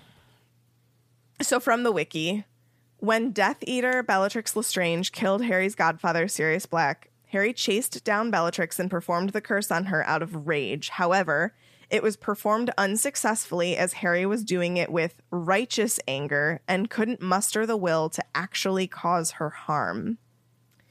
There are three instances when Harry uses Crucio. Ding. Ding. So this is the first time he attempts Crucio. And like I just said, it is unsuccessful. Um, his second time is in Half Blood Prince. He attempts to Crucio Snape after Dumbledore's death. Again, not successful. Snape or Vinny? Vinny. Okay. Oh. Snape. uh, however, on his third try, he is successful, and this is in Deathly Hallows. And it is in Ravenclaw Tower. He successfully casts Crucio on Amicus Carrow. For spitting After in he- face. Yep. I mean, that's vile. Spitting on someone is. Ugh. Oh, I don't like it. Yes. So I found this Reddit thread um, that talked about how basically how they were kind of surprised that Harry was able to cast Crucio uh, for Amicus spitting in McGonagall's face, but not for Sirius dying. So I'm just going to read a little bit from it. It says In fifth year, despite having just witnessed Sirius dying, Harry did not have enough hate in his heart to make the Cruciatus curse work. Bellatrix said it herself. You have to really want to cause pain. You have to really want to torture someone, and you have to want to enjoy it. Harry was too good of a person to enjoy it, and that's why the curse failed. So then they continue and they say, Now don't get me wrong, Amicus spitting in McGonagall's face is hardly pleasant, but is it on the same level as Bellatrix killing Sirius? Definitely not, not by a long margin. And yet Harry was able to summon enough hate two years later to make the torture curse work perfectly for something oh he definitely would not have been able to do two years earlier. Not because he's a more skilled wizard two years later, but because he is able to feel and embrace hatred a lot more. Which I found Well, 'cause interesting. There's no, yes. There's no grief tied to it. Right. Yeah, mm-hmm. I think at this point in time, Harry's emotions are all over are all over the place. So he he might not be like he obviously he can't do it. I think then with McGonagall, like he's he's in a different headspace, but he also is like realizes like how ridiculously disrespectful that is. And yeah, I'd probably want to cause someone pain too if they did that. Oh God, I hate it. I hate it. Yeah. Well, I think okay, so I really like how they go on to explain this a little bit and they so they say Harry did not need to use the torture curse in that moment. In fact, something as simple as Expelliarmus would have most definitely been more effective. But in that moment, Harry wanted to torture Amicus Carrow. Not and I think that I think that in this moment um he definitely wanted to hurt Bellatrix, but I think the concept of torturing her he couldn't fathom because he hadn't he hadn't really seen it a lot. He just saw it with Neville, but that was really and and he saw it on a spider, but like you can't really comprehend that, you know? But like by the time he actually casts it in Deathly Hallows, he has heard Hermione experience it. Um he I'm trying to think. He's also heard stories about how it how the Carrows were using it on students as punishment. So that is something that is so I think Yeah. because of how he knew Amicus was using that spell and how he had experienced that spell leading up to this point, he truly knew what it did and understood it and wanted to wanted to torture him. He wanted Amicus to feel as much pain as physically possible. And he gained enjoyment from Amicus's suffering, something that he was not able to do two years earlier. As he, this person says, as he was a better person. I think that he just has experienced a lot more uh, up to this point. But I just thought that that was in, an interesting point. Um, that this, so this is the first time we see Harry try to cast Crucio, and again, it doesn't work um, because he just doesn't he just doesn't have it in him yet. Um, I also found another Reddit article that talked about why was Harry not punished for using unforgivable curses, and Who's gonna punish him? Yeah. Well, okay. So it says during Order of the Phoenix, Harry uses or attempts to use Crucio on Bellatrix, and also again during Deathly Hallows. And we also see him use Imperio in Deathly Hallows too. And both of those are unforgivable curses, and anyone who uses them is supposed to be sentenced to time in Azkaban. Sarah's confused face. no, is giving I'm like wondering why you're laughing at me, but I'm thinking like let's let's actually have a conversation. Everybody's about this. throwing. Okay, seven. No, seven how- doesn't how- count. 'cause Oh, I guess it everybody's does have the throwing trace- willy nilly stuff. on him. But like, yeah, like how are they going to? Do they know for a fact? Because here's the thing: like when Harry gets in trouble for using magic at home, they're like mad. They don't say you you. You're gonna kick me out of school. Well, like don't don't they say like they only know he used um, Summoning charm. um whatever that charm is um to get rid Levitating of the spell. dementors and everything Oh. but like Oh, expecto patronum. But they say like you you were caught using magic um in front of a muggle or whatever right? So like do they actually know and like because they have the trace on him? Like oh these are the spells that harry did on like june 20th it was this spell this spell this spell. Or is it like there was just magic being thrown around? So can they specifically know who's doing They- what magic? They did Because say he's a Patronus trace? charm, but here's my thing but Are I think that's that just the trace. but is that do they know that because he was getting rid of dementors? Do you get No, what I'm saying? I think that they because they knew that he used a levitating spell in Chamber of Secrets. Well, Dobby did, but he knew they knew that it was a levitating charm that was used. but in again, Chamber talking two. about that, Charm. he's not the one that's doing it. So they're saying like they how are they unless they take Harry's wand and use like a spell? Do they know that it's Harry doing it because there's so many other people they're throwing out spells? Do you get what I'm saying? I think that it's just because like Harry's situation is a little bit different. It's more I guess I guess it would be similar to probably like Hermione's situation like because they're in muggle households and I'm and talking, the no, I'm talking about in the ministry right now. That's why he's not getting in trouble. Because Well, but he also doesn't um he's not in a place he's not in a place where magic isn't. That's why okay, so so for example, I don't think you I get know what I'm that- saying. No, but I What think you- I I think I do. Hold on, let, let me explain. So like the Weasleys, they really so the ministry kind of depends on the Weasley family to enforce it because they don't really have a way to know when Harry or when Ron, you know, Fred, George, Percy, Ginny are using spells because Molly and Arthur are in the house. So like wizarding families, the ministry depends on the on the families really to do it. And the only reason they know anything about Harry is because there are no other witches and wizards around him. Does that make I'm sense? saying is, I, I'm not disagreeing with you. What I'm saying is then because the person's like, well, why didn't he get in trouble? Even if you can like successfully use that curse on Bellatrix, I don't think unless they took his wand, because yes, They they, could have know. told like someone used the Cruciatus curse, but it's not. They won't know until they take Harry's wand and do that For spell to be like. Give me all whatever Harry you've done. and. Spit out your previous spells. They're not going to know he's the one that did it. For sure. I agree, but what I'm saying is the the reason why they know the spells that Harry does at Privet Drive is just because of the location. So because he's at the ministry, they wouldn't Uh-huh. know that he's the one who's casting Crucio because it's a magical place. Like they But have let's say like all the I'm Weasleys throwing are over pens at around. Harry's place. They're not So, specifically going to know it's Harry doing it. They just know a spell was used Right, in so I- Harry's house, so they're going to assume it's Harry. Are we asking Correct. if the ministry knows when people cast Yeah, I think they, they don't. I think only, I think they don't. No, I don't think No, they do, No, because they would have known that the Barty trace. Crouch Jr. was Yes. alive. I think that they Exactly. only would have known Yeah. if you had the trace. I Nobody's getting in only trouble for that. Nobody's in this room with Harry and her. What's So that's Bellatrix gonna do? So, like, You that's- little fudge. He crucioed me. oh, you belong in Azkaban. And here's my other question. Because I that's why I'm just curious as to like how they even enforce this. Like, I don't how think can they do, Megan. I think Yeah. other people turn them I in. think it's yeah. I, I, don't. we're also yelling, and we probably shouldn't. 'Cause be. I- and by we, I mean me. I and I, I honestly like. I think it would be one of those situations where like I'm so- obviously you see people that have gone through the Cruciatus curse, especially someone like the Longbottoms, where like they've gone under it so long that they're now incapacitated for life. But I would think that even if you were under it for a while, you're going to have some issues. And if you end up at St. Mungo's, they're like, obviously, we know the signs of someone that's been under the Cruciatus So curse. they find it that way. Yes. right? Um, So unless you have some witnesses or some effects, no one's gonna know. They're gonna know.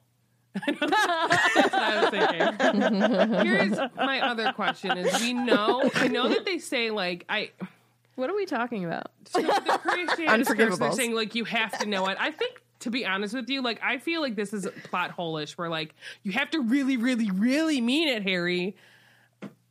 I don't know if I agree a thousand percent. Like I know it's tech, it's like canon. And I was whatever. gonna say you don't agree with But like, the, I that think this is own like a creation. cop out being like, I think you have to be like a skilled wizard and you do have to put some oomph behind it. But like, I think anybody can do the Av- Avada Kedavra if I'm being a thousand percent honest. So, Well, like, I don't know. you have to really. Mm, that's don't too know. morbid. I'm not going to talk about that. I don't know if I agree with that, but I I mean like obviously like yeah, you can think whatever you I want just to think that's about like it. But dumb I to say like nobody like. well, but I think don't about the. Patronus curse. You have to mean that. Why we got it what? wrong on the boat, Sasa? Expelliar no what? You said the You Patronus, called it the Patronus curse? curse. What is the Patronus curse? We're talking about be unforgivable about curses. You're gonna die. But you're gonna be But happy. you're gonna be about happy it. about it. The I just, evil I don't version know. I of your don't like. Patronus. I don't like the thought of like you have to like really, really mean it, and you have to want to cause harm to someone. You I would- think that there's So you're in time saying- where you're so enraged where you could be the nicest person, but you want to cause some harm. So you you're telling me that you would like the ability to just cast unforgivable curses willy nilly. Is that what I'm getting? Unforgivable. That's what I'll do. You're a silly, silly. I just think like it just seems too easy that people just throw it around all the time, like Crucio and like a Avada Kedavra, pew pew pew. Like, I it just do you just have that hate in your heart, like where they're like kill the spare and he's already dead? Like to me, like I feel like a lot of you don't death- have mean- any you don't care enough so like how does that like But- how how does that make any sense where like you have to really mean it when he literally doesn't care about him is pew The pew thing pew is, like though- to me bingo that's card? what i'm saying the thing the on the thing bingo is though is that the Death Eaters they're always gonna mean it because mm-hmm. they are But do they? racist bigots. But they like here's my thing they i feel like they just do it like Katie and I. like I mean like it's like drinking a this sip is of like coffee a where they're like mm, whatever this is what i do every day i'm brushing my teeth so here a Avada Kedavra, the I think is Bellatrix could equate cash, casting Crucio to brushing some teeth.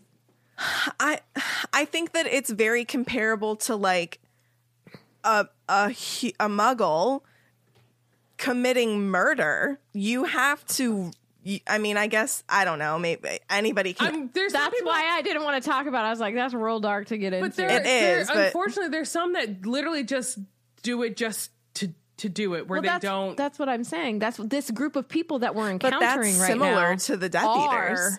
Are that but way? that's what I'm saying. Like, I feel like they Poor they Katie. don't they don't care enough to like. Oh, sorry. That's okay.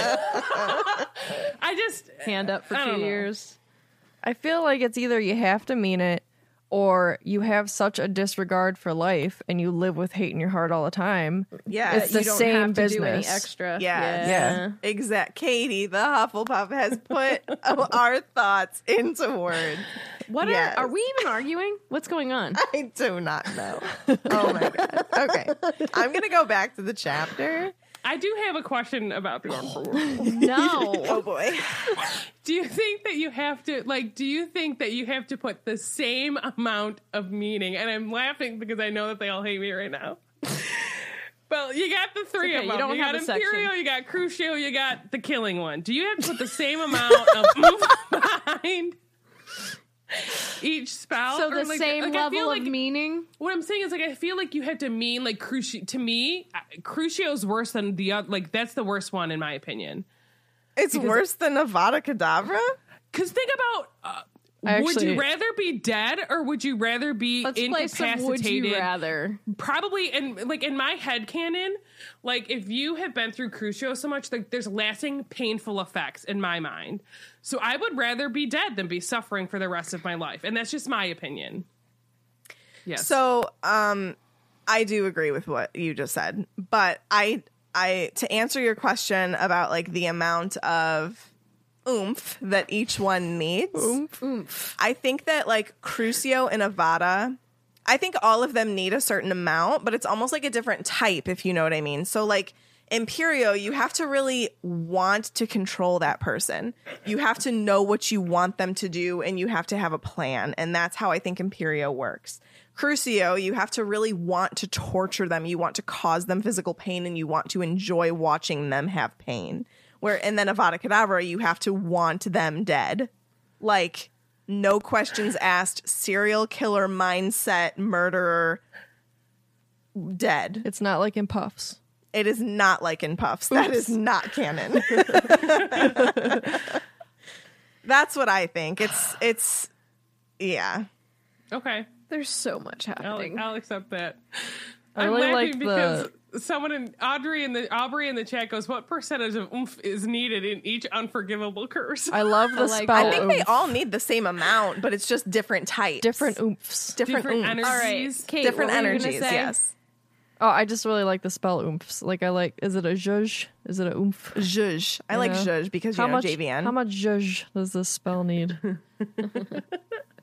Zhuzh. Uh, where um, where are are you in your notes there, Megan? Well, actually, I knew this was going to happen, so I put a note that said, "Okay, back to Order of the Phoenix." It's like you literally. literally. Uh, so Bellatrix did scream because it actually knocked her off her feet, and she did not writhe. She didn't shriek in pain like Neville did, but she was also no longer laughing. So I think hmm. this is the hmm. moment where Yo, laugh. yeah, hmm. she's like, Bellatrix. "Oh, Harry is feeling some feels right now." He came to play he came to play. Um, so she's not laughing, but she definitely she still wants to give back to him. You know, like she's not going to really taunt in the baby voice, but she has a little bit. She's a little scared, just like I think. I think just like caught off guard. Um. So Harry dodged. What was that? i said surprise Is she scared of Voldemort right now? Uh, Not yet, No. but she's about to be. So- not i was yet. gonna say but- something wholly inappropriate Well, thank you for referring. Why are you drinking that? You don't like it. yeah but i don't want to be wasteful Okay. Harry dodged back behind the fountain mostly because I think he could read the room and be like, she mad. I need to hide. So she countered the spell to him. Um, and it hit the wizard's head from the fountain, and the head was blown off and landed 20 feet away. She then yells to him, Never used an unforgivable curse before, have you, boy?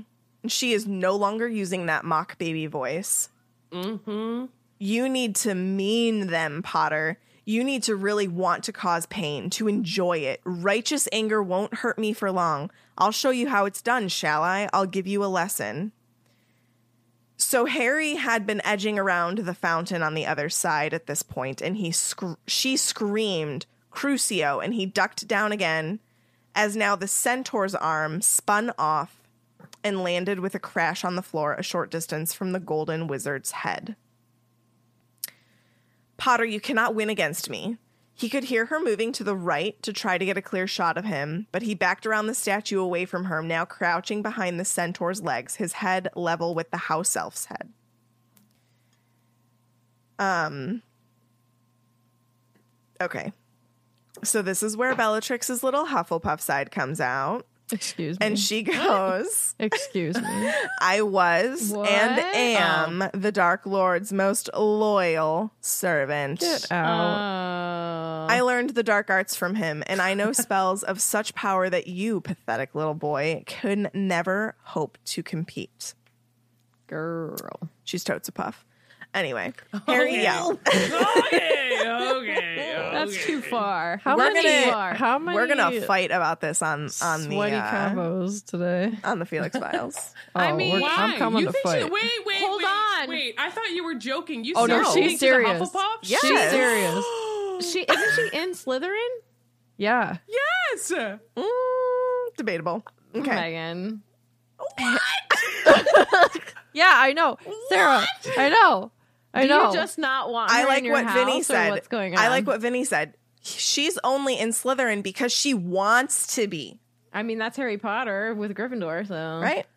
Wait, wait, wait, wait, wait. I mean, I, I I'm Do sorry. we need to do a poll on the internet?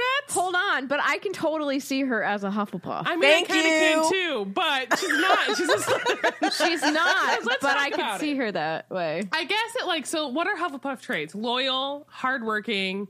I mean, can you f- say that she's not either of those? No, you cannot. Self-indulgent. Are is that a Hufflepuff trait? I need everyone to read what Carolyn said. I don't know if I can actually read it on the podcast, but uh, perks of being in Discord.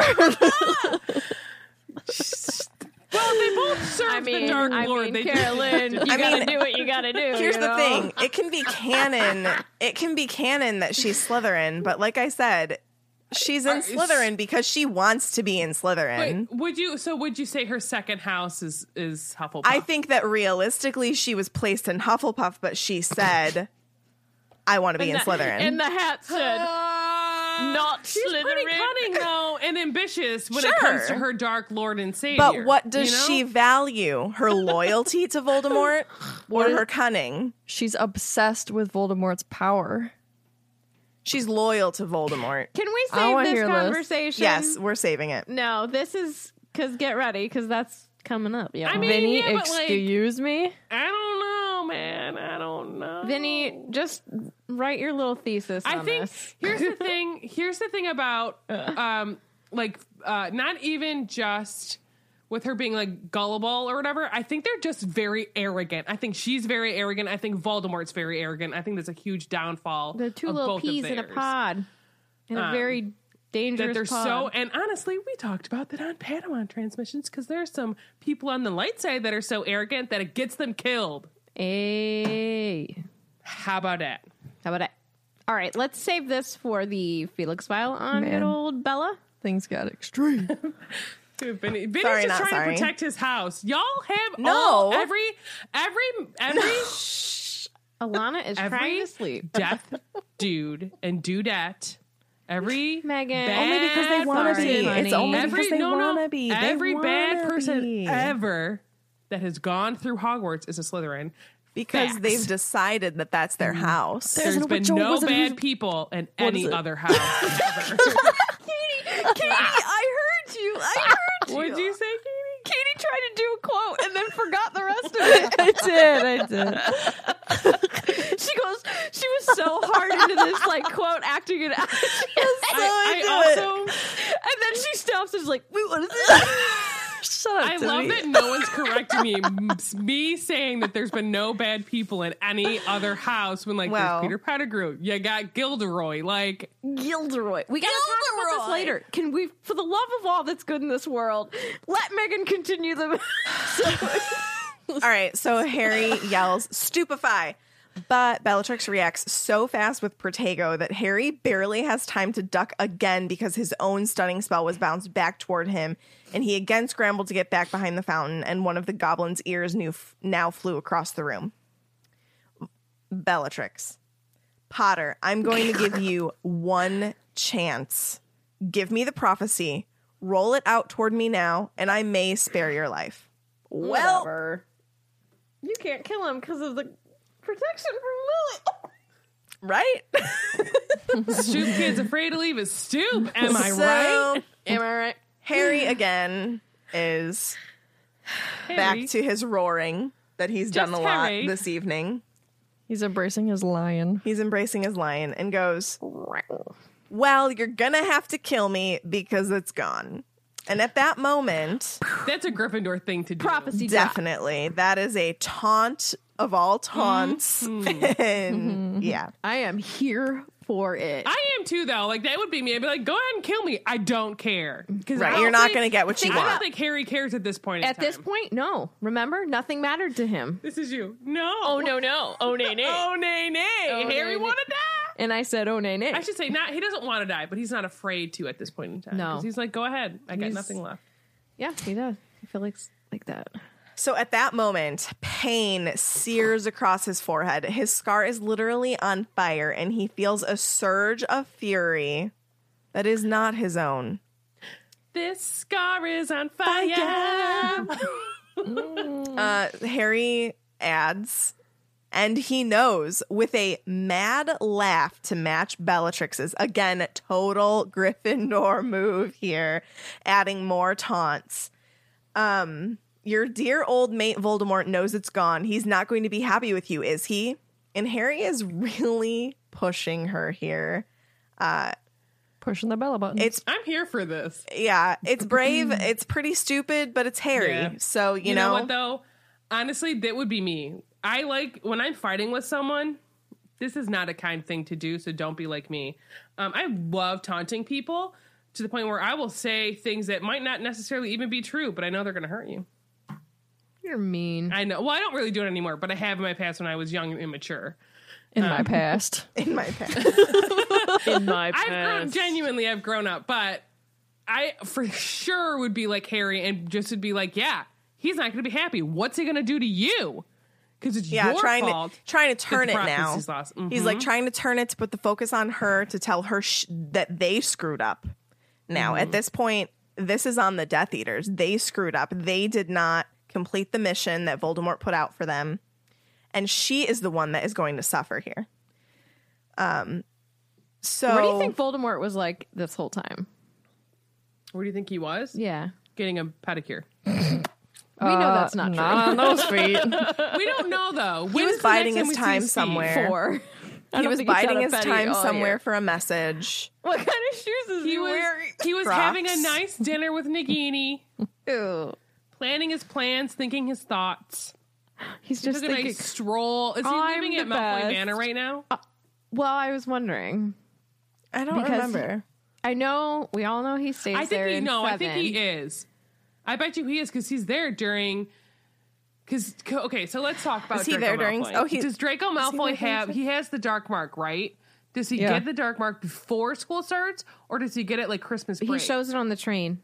Yeah, it's before school. school Okay. starts. I didn't. I, well, I'm so used to the movie So he that he doesn't. he show gets it on in the, movie, summer. but- He gets it in the summer. so I would Yeah. guess that Voldemort's shacking up at Malfoy Manor, and that's why Bellatrix is always See, know, I wonder about sliding into the house. Uh, into those DMs. I was just gonna say that. I I wonder about that sometimes because like it's weird because he talks in I think it's I think it's literally the first chapter in Deathly Hallows where he's like talking to Malfoy Senior like you don't seem to be happy with you know me staying here so it sounded new which is why I asked I mean, I think maybe because like I don't thi- know where at- else he well, would at be, this point in time. Like you see that like going into this, and the leader of this group of Death Eaters right now is Lucius.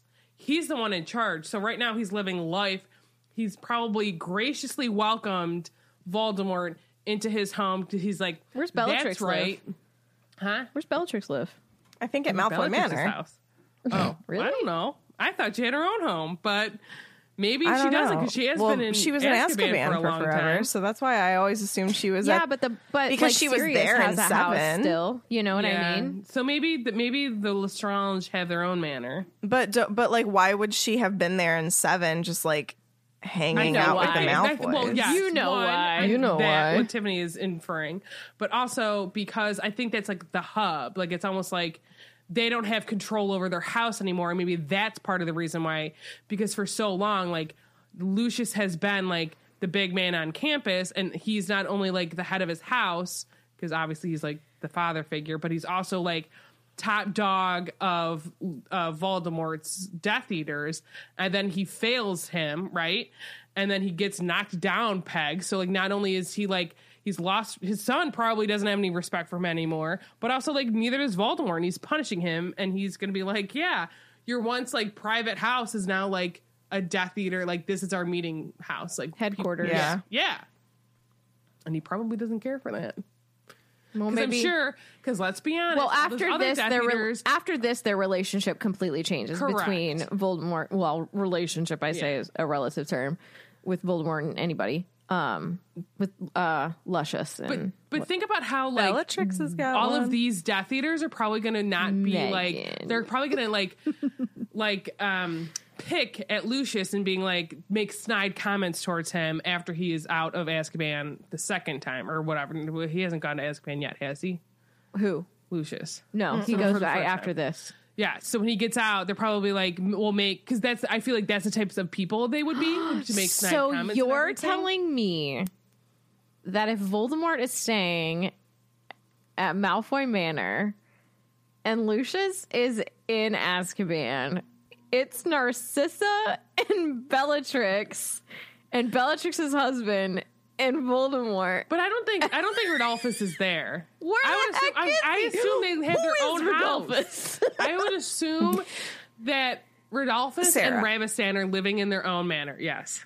I would assume that the Lestrange, the Lestrange manor, whatever you want to call it, cannot be in their possession anymore at this point because of the fact that they went to Azkaban for forever, and I'm sure that they had to But give Sirius, something to the well, that place is hidden. to the don't know Longbottom family potentially as damages to What because if they he just, tortured what if- them. What I if don't Voldemort think I just has a think cute Granny, little flat? I don't think Granny Longbottom would want it. She'd be like, "Keep oh, going." No, the but I'm not shop. saying. But I'm not saying that she has their house. But like, it could have. It probably got like sold off to give them the money. To do what? Well, I think that they have connections. I mean, like, think that they would have about- their own home. Think about situations in real life where people are lo- like The look at. Lestrange's vault was full of treasure and Yeah. gold. Yeah, I don't think that. They don't need no money. I don't think that they own their house anymore. Is my thought. I I personally think they do. Cuz like I think that's like extra extra like it's like he know like he knows what his wife is doing. And obviously they were not a love match. We know this. They were an arranged marriage kind of thing where like two pure bloods getting together to crew to whatever.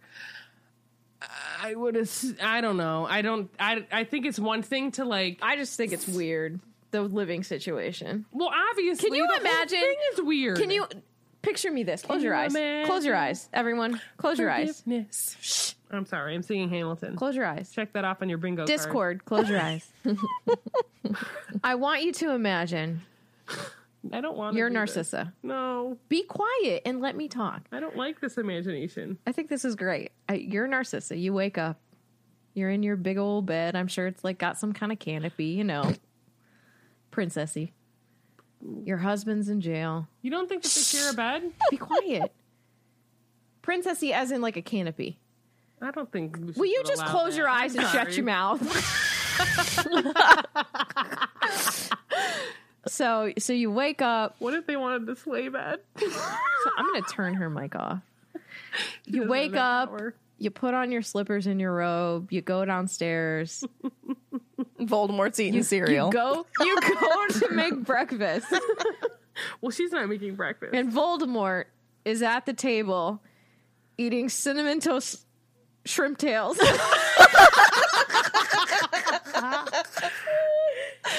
Ew, No, or but his how gross feet up on the table. How do you scramble an egg with the Dark Lord back there and his feet looking like she's that? She's not making her own food. Second of all, Who's they? Oh, well, she- what house elf do they have? They don't. they have don't one. have one anymore. But here's my thing. To me, in my head canon, it makes no sense to have one house elf for one house.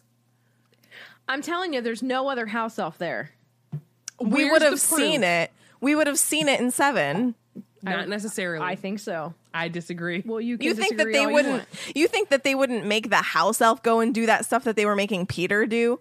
Yeah, I think that they were punishing him personally because they don't like him and they Well, know for that he's a rat and he's a snitch. Well, he punished himself. So they're like, we have house elves that could do this, but we're going to make you do it. I don't which think to there's house them is a worse punishment. no, There's no house elves. disagree. I disagree with y'all. I also think that With um, y'all or me and Megan, Catherine hasn't said much. As per usual. we I think sometimes other house forget because she doesn't have a tattoo that Narcissa agrees with her husband. Yeah. like- oh no, I yeah, I know. She full on racist, loves purebloods, hates Muggleborns. We're not debating that. all of these things. We so I don't think she. I think she also sees it as like a sign of like, um, uh, not respect, like a sign of like, ooh, like we have Voldemort living with us. Even like with Lucius gone, she's like still thinking like, well, we're still like, you know, top dog kind of thing. Top that. Top that. All right, let's go. We got to go back. Did you to know that Blake Lively's sister is the Teen Witch in that movie? Fun that fact. you just made my day? Thank you, You're All right. welcome. Megan. Take her away. Bellatrix at this point now sounds scared because she's questioning now if the prophecy really is gone. So she says, What? What do you mean? And then Harry responds, The prophecy smashed when I was trying to get Neville up the steps. What do you think Voldemort will say about that then? And the pain in his head was getting worse. It was searing and burning on his scar, and it was making his eyes stream. Liar, she shrieked. But she was definitely even more scared now and mm-hmm. angry because I think because of how mm. nonchalantly Harry said that, deep down she knew it was not a lie. well, because she knows about some sort of a connection between them. Correct. You've got it, Potter, and you will give it to me. Accio prophecy, Accio prophecy. And Harry laughed again at her, which, oh man, he's just that would be me. he's counting the seconds of his life here. suck. Um, because he knew that it would incense her. The pain in his forehead at that point was so bad that he thought that his skull would burst. He waved his empty hand from behind the one-eared goblin, which to me is a really funny, like I know it's just like a really funny picture, like him like waving his arm behind this like fountain. Anyway, it made me laugh. In a in a chapter of intenseness, it made me laugh. Um so he is. I lost my spot here. Okay, he waved his empty hand from behind the one eared goblin and withdrew it quickly because she threw another jet of green, aka Avada, at him. Nothing there, nothing to summon. It smashed and nobody heard what it said. Tell your boss that.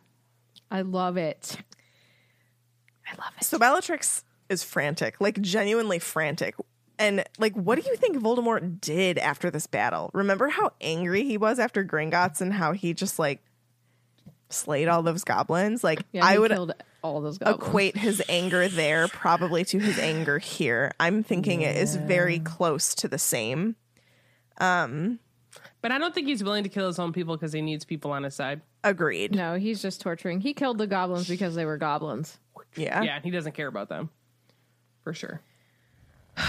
So For sure, for sure. On the for real, for real. We're terrible. She is screaming now. No, it isn't true. You're lying. Master, I tried. I tried. Do not punish me. Uh, and you can see here, whenever you're reading it, the way that the author wrote this out. So she is frantic, saying, No, it isn't true. You're lying. And then all of a sudden, the way that she's speaking changes and it goes to all capital letters. Master, I tried. I tried. Do not punish me. How does Because, she know that he's there? no, I think she saw him. Mm-hmm. Oh, Because Harry's she behind. him. She's Statue got eyes. Oh, she saw No. so so she's focused on Harry, and then all of a sudden she sees that Voldemort is now there, Oh, and she, saw she some snakies. she starts begging him, basically, please do not hurt me, do not Now, punish do you me. think that she's saying this because maybe she's been tortured by him before, or she's Yeah. watched Yeah. others be tortured by him? Which one? I I would think Or both. both. For sure. I think both. What would she have done to be tortured by him previously, though? Not done something fast enough. I don't know. I don't know. Who knows? I'm not sure at this point. I mean, maybe after this, she would have been tortured. I can't think of anything because at, Oh. at this point, she's that loyal servant that served that time in Azkaban that broke out and returned to him and is now working for him. So But we when would she also- have had? We I also know, aren't but- sure of her um her pathway to her position Mm. within the Death Eaters, you know? So like what did she do or not do correctly or correctly leading up to her first arrest? And- Honestly, I don't really see Voldemort as the type of person like, okay, you did me wrong today, so I'm going to torture you. I think he's just going to be like, you know don't what? I'm in a really foul mood, and you're here.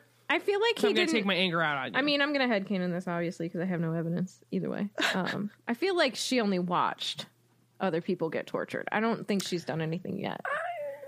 I mean, after this, I don't know. She's screaming, man. Kayla Dawn in the chat says her torture isn't something like Crucio, it's distrust and disappointment, which I think for her would be worse hmm. from this dude that she's obsessed with and infatuated with. punishment though, Think, punishment. But think about how bad it is when you like, like when you were a kid and you did something and you were ta- like, I, at least I could say for me, it'd be one thing for my parents to be really mad at me about something, but when they told me like I'm so disappointed in you, like that crushed my whole life. You know what I mean? So like with her, she's so infatuated and in love with Voldemort that I personally think his him being displeased with her is enough to like have her scared, but also I do think that he has tortured her. But it might not be like again the the um uh, yeah. Well, yeah. So yes, I think both. Long story. Long story short. short. Katie, you had your hand up. Did you speak? I did. She did. Okay, I'm just making sure. Thanks for paying attention. No, I'm just kidding. Thanks for listening is what Katie's really thinking. oh my god. it No, Talk I- about punishment. Oh. I feel like every time I look over there, poor little hands up, and then she never gets to talk. My poor Just little tell people hand. to poor little hand. Um, I'll just start doing this. no one even saw, did they? I'm I trying to it. find my place in these notes because I keep getting interrupted, but in a good and for good reason. Okay, let's see. Um, okay, so Harry yelled, and his face was screwed up from the pain that was more terrible now than ever. Don't waste your breath. He can't hear hear you from here. Can't I, Potter? Oh no. All right then, if It's that's what's high- happening today. it's high and cold, and you went low You and gotta weird. be you gotta be like the puffs version. Jeez. Getting shushed. You better by be mom over shush. This mama bear attacks. So I said, fudge. This part gives me chills.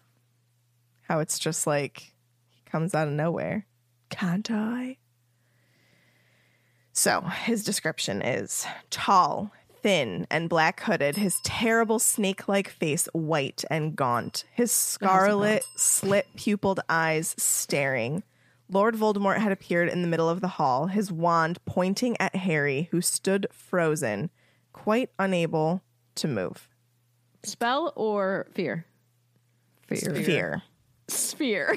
Fear. Fear. Fear. Uh, uh, here's kind some, of spell fear. here's something I want to point out because the movies didn't do it, and I feel like we all forget it. His pupils are slits Yeah, like a snake. I know. It freaks me out. Don't forget that, and they're red. So you smashed my prophecy? No, Bella, he is not lying. I love how he calls her Bella. You know why? I see the truth looking at me from within his worthless mind. So in my mind here, he is Legilimen. doing legilimency.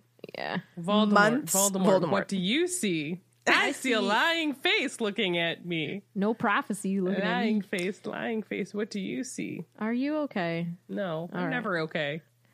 So he ask. continues and says, Months of preparation, months of effort, and my Death Eaters have let Harry Potter thwart me again. Ooh. Maybe you shouldn't be lazy and do the work yourself. Well, you're not wrong. Whatevs. But he Okay. is so, so angry. We have to talk about something. And I think I'm going to be stirring some pots, and I don't know how people are going to react to You this. stir Do you that need a cauldron. spoon? Do you want a spoon? Do you want a, a ladle? What, what do you want to? I want a ladle, honey. you want to see a ladle? I want one of those big spoons people hang on the walls for decoration. you want a spanking spoon? You want a Haggard spoon? Tiffany's face. is like, Spoon. My spoon is too big. stir it, Tiffany. An or. Brandon. I don't know what happened with you to make you this way. no. Okay. Thirty, almost thirty-one years ago, I was born, and then I'm here now. Let's talk about the prophecy for a second. So, all his months of preparation, months of effort. The book that I'm reading, um, I'm actually done with it. I'm just reading like the little extras in the back. Um, so the author of the the the Dumbledore book, which takes an incredible deep dive. Do you want to tell the name of it so people that are listening can? I mean, you look on Amazon, it says Dumbledore. It's like I- Dumbledore, the life and But it's it's from. MuggleNet, right? Like they're the ones that um, are in like conjunction with them. Dumbledore, correct? the life and lies of Hogwarts' renowned headmaster, an unofficial exploration by Irvin Khaytman. Um, but yes, it was it's a MuggleNet thing. Um, so so essentially, what does this prophecy actually say?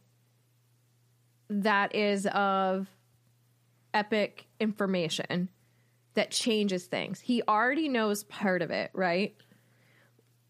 Wait. So basically, what the author was saying with this prophecy is this is Dumbledore biding time. Even the Order of the Phoenix didn't know what the prophecy was. They were under the impression that it was a quote unquote weapon. Um so basically this prophecy being destroyed was kind of a moot point. It was worthless. This was a wild goose chase in order for Dumbledore to gain extra time in one Harry's life because he knows what's going to happen or what has to happen eventually. And he gets more time to explore his theories about Horcruxes ever since Chamber of Secrets and destroying that one. And so basically the this whole prophecy, this whole year was a distraction for Voldemort to keep him busy, to to to make him go after something that really it didn't it didn't matter either way whether he heard it or not because he had already heard it. What do you think about that? Because when I read that I was like it makes sense because he does it multiple times to him. I had always thought that like because he already knew, so yeah, like it So- makes sense. It makes sense for, um, it makes sense for like what what Voldemort's searching for, and I was like the knowledge to like he's gonna find out what he needs to know, but really like the prophecy's not telling you anything, um, kind of thing, almost. Not that it's not telling you anything, but it's not really telling you like It's what not telling you need anything to do. new. Yeah, so like I, I think that makes sense. I don't like it's not to me like that's not groundbreaking that they're telling us like It makes make- it makes a make lot of sense? sense. And yeah, I, I agree that it, it's not surprising. It's not necessarily something I thought about. Mm-hmm. Um, but it's definitely something that I can be like, yeah, I agree with that. That's that makes a lot of sense. Like I really need everybody to read this book because it it's do you do you need us to read that book? yes. I do. It is so incredibly good. if you don't care about me reading one of your books, I'll read it after you, but you might be persnickety like my sister is. I've already sat on the cover, Persnickety. so She just literally, my sister, when you read Fine. paperback books, she doesn't like when you put the book down and the cover flips up. And I don't know how to read a, a paperback book that it doesn't do that. So I have to like strategically, like, painfully hold a book when I'm so I'm not. So I'm trying to explain this properly, and I'll. That book is one of the things that we're definitely going to cover. Um, I it wasn't as it he didn't plant that prophecy or anything like that. That had already been done. He used the prophecy as uh, bait. Obviously, this is like headcanon stuff because we don't know.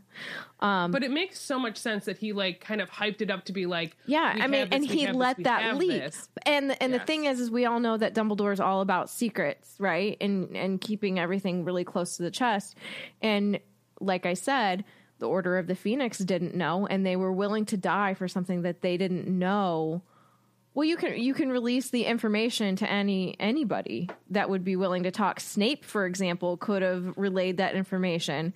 Dumbledore, in his little double agent, Dumbledore's talking about this weapon, right? That's how he thought it was a weapon. The Order of the Phoenix thought it was a weapon. It wasn't a weapon. I mean, knowledge is power, yes, but he already had the knowledge. So yeah, it I really want to read that.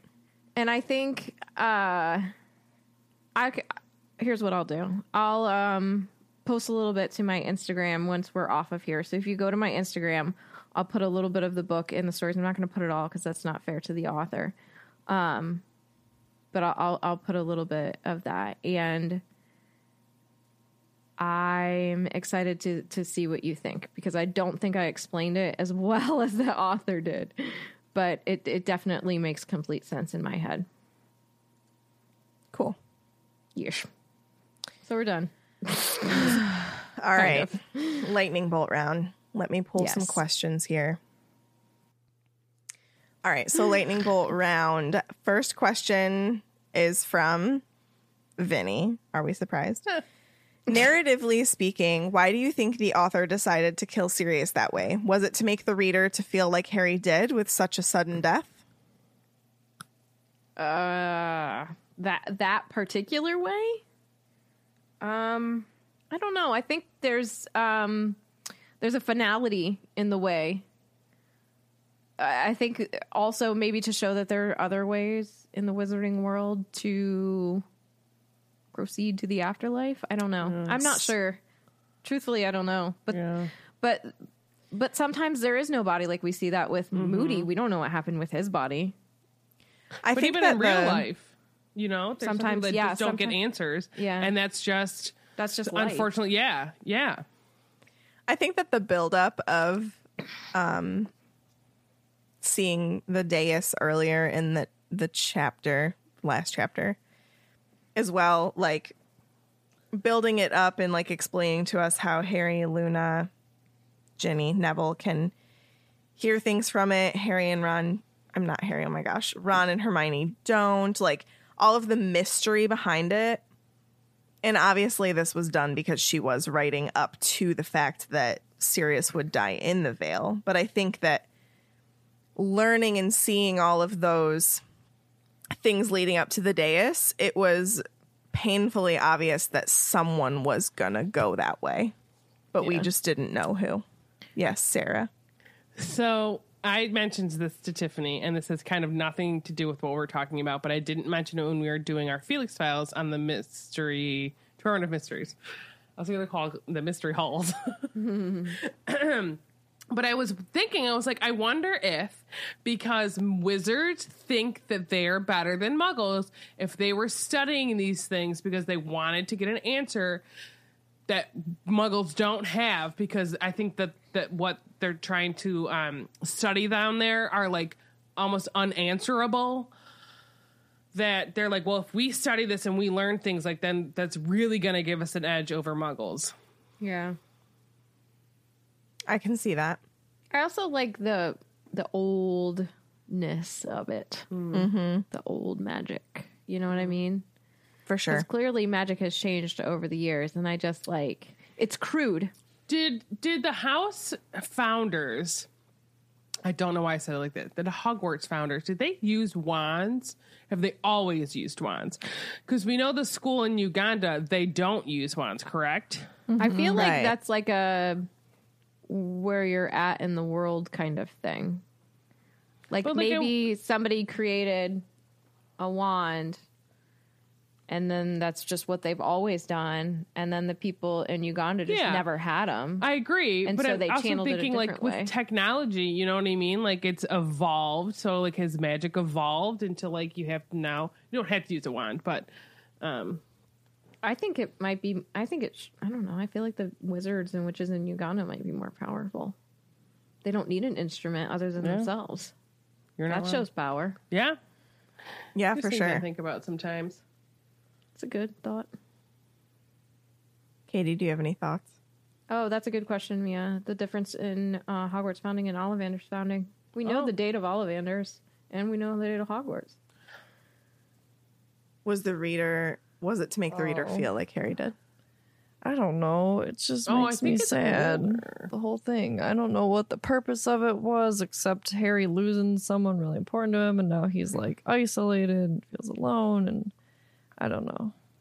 I do think that Sirius's That's death was integral in his preparation for Deathly Hallows, though. Like, yeah, like I don't think that he would have been as prepared for what he had to do had Sirius still been in his life. I agree with that. It's just it sucks, you know. Like For sure. you understand why certain deaths happen and why certain things happen, but it's never like I'm never gonna be like, yeah, it was perfect. Right. you know, mm. it sucks. Um, Kendra asks if you could personally play one character in the Harry Potter films, which character would you play best? Um, probably Hermione. Um Hagrid. Accurate. I'm gonna go. I'm gonna do another one. if I'm being honest, I would love if I was like portraying them in a film or TV series or something. I would love to be on the not nice. I was gonna say side. Bellatrix. yeah, Yeah. yeah. Bellatrix That'd be would be pretty cool to really be fun baddie. to play. I'd play Yeah. a baddie for sure. I'd play Crookshanks. Millicent Bulstrode. Crookshanks. of course you would. I also think that I could enjoy being Tonks. Oh yeah, Mm. for sure. Um, let's see. Next question. I make a good Narcissa too. I think. Narcissa Yeah. could be fun. Yeah. I want to. I'll. She, the actress that played her, almost played Bellatrix, but she yeah. was Then pregnant. she got. Yeah, she was pregnant. I read that the other day. Actually. Can That's you crazy. imagine anyone but Helena Bonham Carter though? No. No, like she I think just it all so happened perfect. like the way it's supposed to. Yes, Yeah, amen yeah. to that. I like this Okay. question. Go ahead. Hold sorry. on, we Hold got I'm- timeline I am not an intelligent human being. So, according to the internet, Why do you say that? Yes, you are. Yeah, I don't know what these things mean though. So when I googled when Ollivanders was founded, it said 382 BC, and then Hogwarts was founded uh, in the 10th century, and I don't know what the difference is. Is BC like way before, or I I'm assuming. Is there BC? What's the other one? Like A something. So it was AD. like AD. So so 80's first, right? And no, then it's no, BC, is BC. no, first. AD is Oh. after death. So See, BC look at that. before I don't even remember. It's been a long, long time since I've been in school. So Ollivanders is significantly older than Hogwarts. Yeah, because Interesting. because the 10th I wonder century what the is school was 901 before oh AD. Hogwarts. But I like, will was there a school AD. before Hogwarts? Be I don't know. Maybe I don't think so. I think they were kind of like homeschooling. And Maybe. I think you just Well, like, like, kind of passed to pass down the magical um, craft. Yeah. Yeah. I, my um little timey wimey wibbly wommy. So what year was uh Ollivander's? I'm sorry, 432? 382? Oh, 382. 382 BC. I was close. I'm going to write that in my little timeline. Ollivanders was founded, and that's according to the book, in 382 BC. Because really, like, for the longest since I've made this, like, the very first thing on my timeline was Hogwarts founding. But here's, like, it said sometime in the 10th century, and then I have, like, 900 to, te- like, a 10 or 1000 um, AD. So, uh, and Ignatius Peverell was born on July 12th, 1214. He was actually He born died. on March 29th, 2012. yeah. Okay, but his My last cat. name's not Peverell, so he's th- you're lying to me. His name is Ignotus, Ignotus Peverell Peverell Petrus. Petrus. yeah, but that's not what I said now, was it? um, and he died May 19th, 2092. 1292. I don't know why I said 20. 2019. Y'all, He's still y'all among us. told me he was born in the 20s. Ilvermorny was founded for anyone that cares in 1672. Okay. The statute of secrecy became a thing in 1692. So just, you know, some Just a later. little bit more about 382 BC. It was part of the Gregorian calendar. Looking up more on that. I like this type of stuff. also, in case anybody cares. So we know Hogwarts has been founded for hundreds of years. Ilvermorny, 1672. Um, MACUSA is not was not created until 1693, and the Ministry of Magic was not founded until 1707. So there's that. The Gregorian calendar is the calendar used in most of the world. It was introduced in October 1582 by Pope Gregory VIII as a minor modification to the Julian calendar, reducing the average year from 365.25 days to 365.245 days. Okay. And adjusting, I know, it's minuscule. And adjusting the drift in the tropical or solar year that the inaccuracy had caused during the intervening centuries. Um, it spaces leap years to make its average year 365.2425 days long. Um, interesting. I was wondering what age that is, though. Like, what year was like the Bronze Age or things like this? You know what I mean? I wonder. I wonder. I am.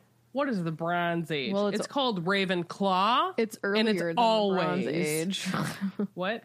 It says earlier than the Bronze Age. Uh, Stone Age was The Bronze Age was 31 BC, 3100 yeah. to 300 BC. That makes no sense to me. Maybe I need to go back to school, y'all. What does that even mean? Uh, I don't even know what it means. What's? BCE? I don't know. Because crackers entice. I Whatever. Anyways, moving on. Okay. Before the Common Era. Can we cut Oh, all I of this knew out that. so only Patreon peeps know I knew that that. we are now I feel not- silly. It's a secular way to use. B- See, somebody should just. The internet should just say that. Like we're not saying Well, Christ I learned this is what we're year saying. that there's oop, there's That, um, Eastern Standard Time, and then there the other time is like Eastern something time. Like it's not the same thing. Hmm. Like it's not always Eastern Standard. Time. right. You know yeah. what I learned is that dogs don't, lay eggs. I just want to know why Christianity is so freaking ingrained in everything, everywhere. You know, it because actually kind of drives me insane. They It's history, man. they It's the killed a lot of people to make it that way. They Megan. did indeed. Um, okay. Next. This is an interesting question. Sam Gartley asks Of the characters in this battle, whose perspective would you like to see beyond Harry's? Neville's. Ooh. Voldemort's. He's not even there. But see, that's what I want to know. Where He's is eating he? bonbons and sipping on some expensive wine Gin that doesn't and taste any juice. different. Way back. He's at the With movies. my mind and my money and my money and my mind. I don't would know. um I would Love like to know and- what Voldemort's up to this whole time. I What do would you- love genuinely, and What do you think he's doing? Oh, sorry, Megan. That's okay. I think that he was. I don't know. Sometimes I think he was at the ministry just like chilling. And sometimes I'm like, no. I feel like he's nearby the ministry, but not Yeah, but in what is he ministry. doing? Lurking in the toilet? like, Like literally, I can think he's just waiting. He's just like Why biding can they time. apparate in? And he's in the atrium because they, took it could've- over. Because they like they. Then I, why not literally take it over? Because he doesn't Yeah. need to do things. He's an important person, so other people will get things done for him. But like, why? Why? Well, he didn't want to enter the Wait. ministry because he didn't want to get got, and he ended up doing But it anyway. here's the thing: that like people, people, when he overthrew the ministry, he wasn't the one running it no, every day. Like he had that's people why in he place. didn't go in there. He was essentially the minister for magic anyway, Correct. Why didn't he just do it now? What's the difference? because it's not the right time for him. But like, why? Because he needs a pedicure. Anyways, Megan, who would whose perspective would you want to be? She was um, Voldemort too. I would, as much as I would not want to be in Remus's mind, I also would like to be in Remus's mind too. Oh man. to Bringing us all just down. You're bringing us all down. Maybe he was at the lake. to go see back the to grief, Voldemort. Oh. read read the Vacation at the grief, lake. and understand his grief in this moment would be something. Megan. That's sad. Something It really is. sad is Yeah. what it would be. what say ye? I'm with Meg just because I just have you know I just have got a this thing for connection him. I with just him wanna and- know. even though it's really really wanna sad, know How you are feeling? I don't know. I know. want to know what's inside your mind. I'll have another question, please. Um, Aubrey asks, "Do you think the Department of Mysteries always had that option to show you which door you wanted, or do you think somehow the Death Eaters set it up that way?" I, I have think- no idea. I think it's like the room of requirement where like if you know, you know, if you don't, you don't. I do think that I think Mm-hmm. I like that it that. was always like that. It was just, um, They had to figure it out. yeah, for sure. And also, maybe leaving is different than going. Like, like Yeah. the Department of Mysteries is okay with you leaving, so just ask and they'll tell you where to ah. leave. But getting in is another story. Pointed out to me that at majority, and I want to say like ninety nine percent of the time when I and I don't go to malls anymore, but because you know there's a panorama going on, but malls before if you've ever gone into like a big mall like or shopping center like that has a lot of entrances if you've noticed going into them there's like a lot of you never had to you, there's usually never a lot of stop signs coming in but there's a lot of stop signs going out because it's like they want you to come in but they want to make it harder for you to leave so i wonder if it's like the reverse of that where like it's going to be hard to get in but once you're in here like we want you out so like there's less obstacles leaving than mm-hmm. there's coming in Bananas. Yeah, that's kind of how I feel the department is. Okay, last question comes from Brittany. What do you think Voldemort's favorite breakfast is? Souls. burnt toast Oh God, Burnt Toast. dry burnt toast probably raisin bran. I love raisin bran. no, not raisin bran crunch. Regular old raisin There's still bran. nothing wrong with raisin bran. Raisin you know bran what crunch i is don't king. care for Hold like on, grape cream of wheat or nuts. oatmeal Oh, grape what was nuts. the question? Ugh. What's Voldemort's favorite breakfast? Also, I love cream of wheat. You crazy? I feel like genuinely, I feel like there's a joke in there somewhere. Like, what's Voldemort's favorite um, cereal? Horcrunch. Instead of Horcrunch. But um, Uh, oh my I gosh. um Nagini flakes Ew. or Bella flakes. I grape nuts. Yeah, Grape that's what I nuts said. are That freaking awful. I almost swore. That stuff's the worst. I've never eaten it because I'm not. I actually I'm don't not a mind them. cereal eater. oh my um, god! I until a bite recent and it was events. like- I don't. Again, I I don't. I don't eat a lot of cereal for breakfast, but my cereal cereal of choice would have been a cinnamon, Cinnamon- toast crunch. Cinnamon toast, shrimp tails. yeah. I think he Um, likes off-brand it's- Pop Tarts. I think it's just soggy cereal, and then he laps it up with a snake If he tongue. eats if he eats Pop Tarts, they would be the um, unfrosted Pop Tarts, Yeah. which are the Definitely. worst. Yeah. Unfrosted Unless- brown sugar. But no, no, no. The unfrosted brown sugar are not bad. Unfro- Get out. That's the only one that I'll eat Unfrosted blueberry. unfrosted. But all the other ones are horrible unfrosted. I mean, I don't like Pop Tarts, so I love the cinnamons ones, but I don't eat them. Like I don't buy them, so I don't eat them. The Cinnamons ones. Voldy bits cereal for Voldy. Yeah. Um, that's it. So we had a bingo. And it went to Ravenclaw. So let's see who won the house. Yes, cup. we are on a freaking roll. Is this the fourth or fifth time in a row that we've gotten uh, bingo? I'm so over you guys. Ravenclaw won again. Ravenclaw. I think it's the fourth. It's when Sarah it wears was so merch. close. Slytherin They was really knew. close. They knew. It's my freaking birthday. Of course, Ravenclaw was going to oh, win. whatever. I'm wearing not only Guys, we my need patron. We need more patrons from other houses besides no, we Ravenclaw. don't. No, we don't. Y'all, Yes. Ravenclaw, they're just those mad. booky They're not as cool as us. paying for extra stuff about Brand. books. so on brand. I mean, I won't lie. I well, it's funny because today's April Fool's Day, so I actually had on a different Swish shirt to wear, and it's like, no, I have one from our old design of house shirts that's Hufflepuff. So I put that on because I'm like, oh, I'll be funny wearing a Hufflepuff shirt for va- uh, April Fool's Day For I wanted to call it Valentine's Valentine's Day. because Alana's obsessed with it. So I put that on instead. But I put my I have a um, Ravenclaw sweatshirt on top. She's so cute. Like a couple of weeks ago, she crawled into bed with me and was like, "Let's talk about Valentine's Day." And I was like, "What are you talking about?" So funny. She's so stinking cute. I literally have to. I ha- I'm looking at candles. I don't need any. All right, let's continue. Good job, Ravenclaw. Y'all, we won. Good job, Ravenclaw. Thank you. Congratulations. Thank you for making sure that I won. We won the house cup on my birthday. I appreciate it. It's a good birthday present. My birthday is on May 16th, Slytherins. Let's make sure Ravenclaw wins. Remember. All right. Remember. Hot fan story, Katie. Fan story. This is the longest episode ever that was supposed to be double this length. All right, this week's fan story comes from Laura Fink. Hi, Swish and Flick. My name is Laura Fink, and this is my Potter story. My apologies if it's a little long. Laura, do not apologize. We love you. For real.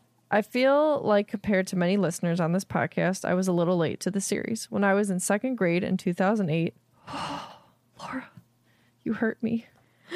You hurt me. Oh my God. I pretended to be sick to get out of school, so my mom gave me the first Harry Potter book to give me something to do. I had heard much about the series from my older brother and sister and had seen some of the movies a few times, so I was super excited to read something my brother and sister love so much and feel like a big kid. Fast forward a year later in third grade, I had finished all the books. I felt so proud of myself for reading books that were so long and difficult, at least for a nine year old. But my obsession didn't stop at my finishing the series. As hard as it is to remember now, we didn't have TV or movie streaming readily available to us. And seeing as the Harry Potter movies were the only DVDs we owned, I watched the movies innumerable innumerable times.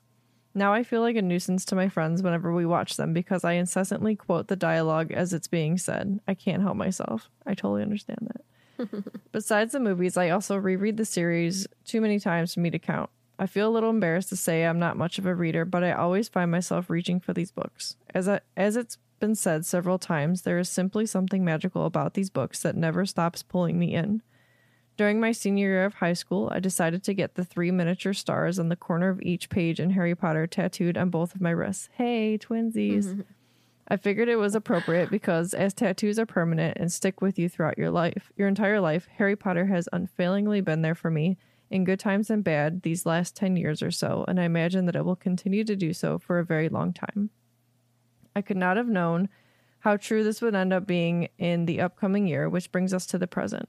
I'm currently a freshman at Ohio State, and right right after I moved awesome. in in August to 2018, I figured I might as well start rereading the books again. I was feeling nostalgic about my childhood as I had just moved out of my parents' house for the very first time. Not three days after I had picked up the Sorcerer's Stone, my mom happened to tell me about a Harry Potter podcast that started a reread at the very beginning of the books, which I coincidentally just started reading. Insert Swish and Flick. This podcast was perfect for me. Not only was it a place for me to nerd out about Harry Potter, I had something to occupy my mind while walking all across campus, which, if anyone's been to Ohio State's campus, they can attest to the fact that it is simply huge. It is. Yes. Plus, I got to support my fellow Ohio peeps. OH. oh wait. I, Not getting into too much detail, this podcast and Harry Potter became an immense help to me a month after I moved into college. I'm a shy introvert that already has trouble making friends. So when the only friend I had on ca- campus dropped out due to mental health reasons, I felt absolutely devastated and completely alone, and seriously struggled with depression and my eating disorder. There were some days when the only people I had to listen to were you guys. It was so comforting to hear, to hear your guys' voices through my headphones, like I had constant companions that I could always rely on to be there and laugh with. Things have gotten better in the past few months, but from the bottom of my heart, thank you so much for always giving me laughs and happiness and joy. Harry Potter is a constant in my life, and you guys have found a way to bring even more insight and enjoyment out of a series I have watched and read a million times.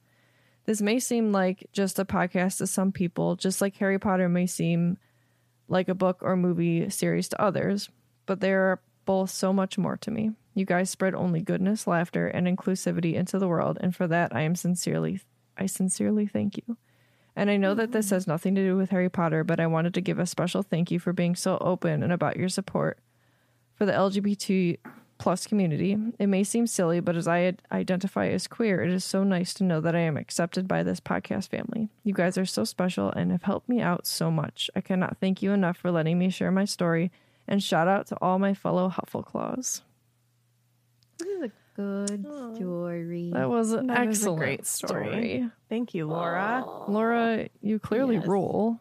First of all, you seem to eat, sleep, breathe Harry Potter just like the four of us do.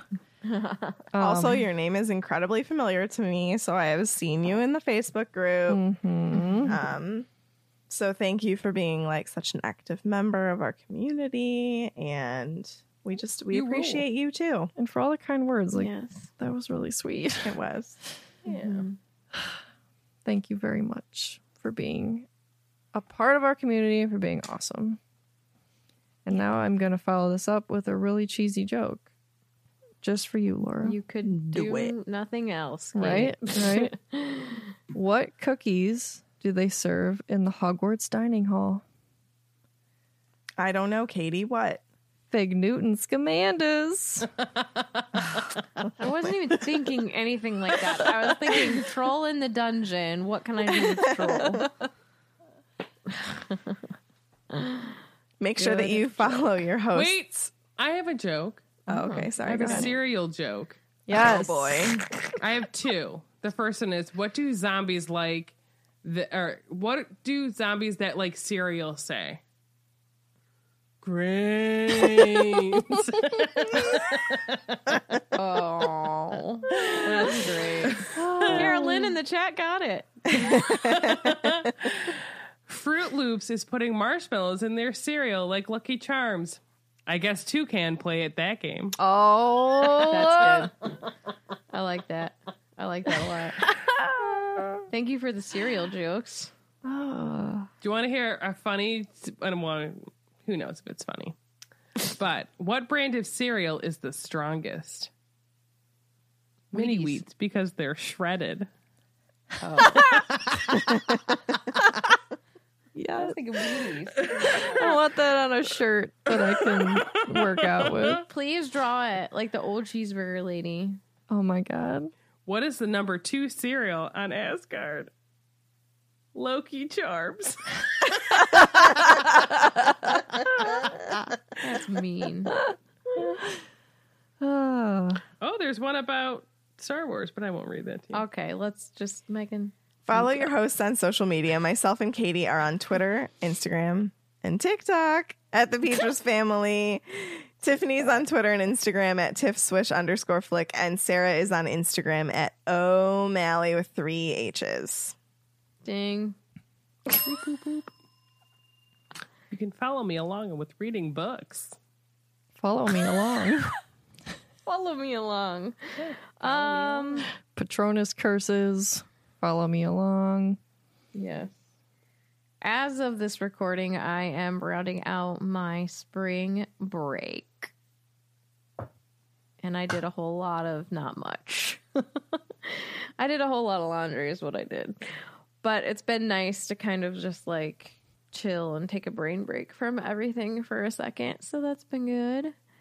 I've been doing side quests in Breath of the Wild, and I've been getting Korok seeds, which has been a whole lot of fun. I finished the Tarrey Town side quest today, which pretty much took forever.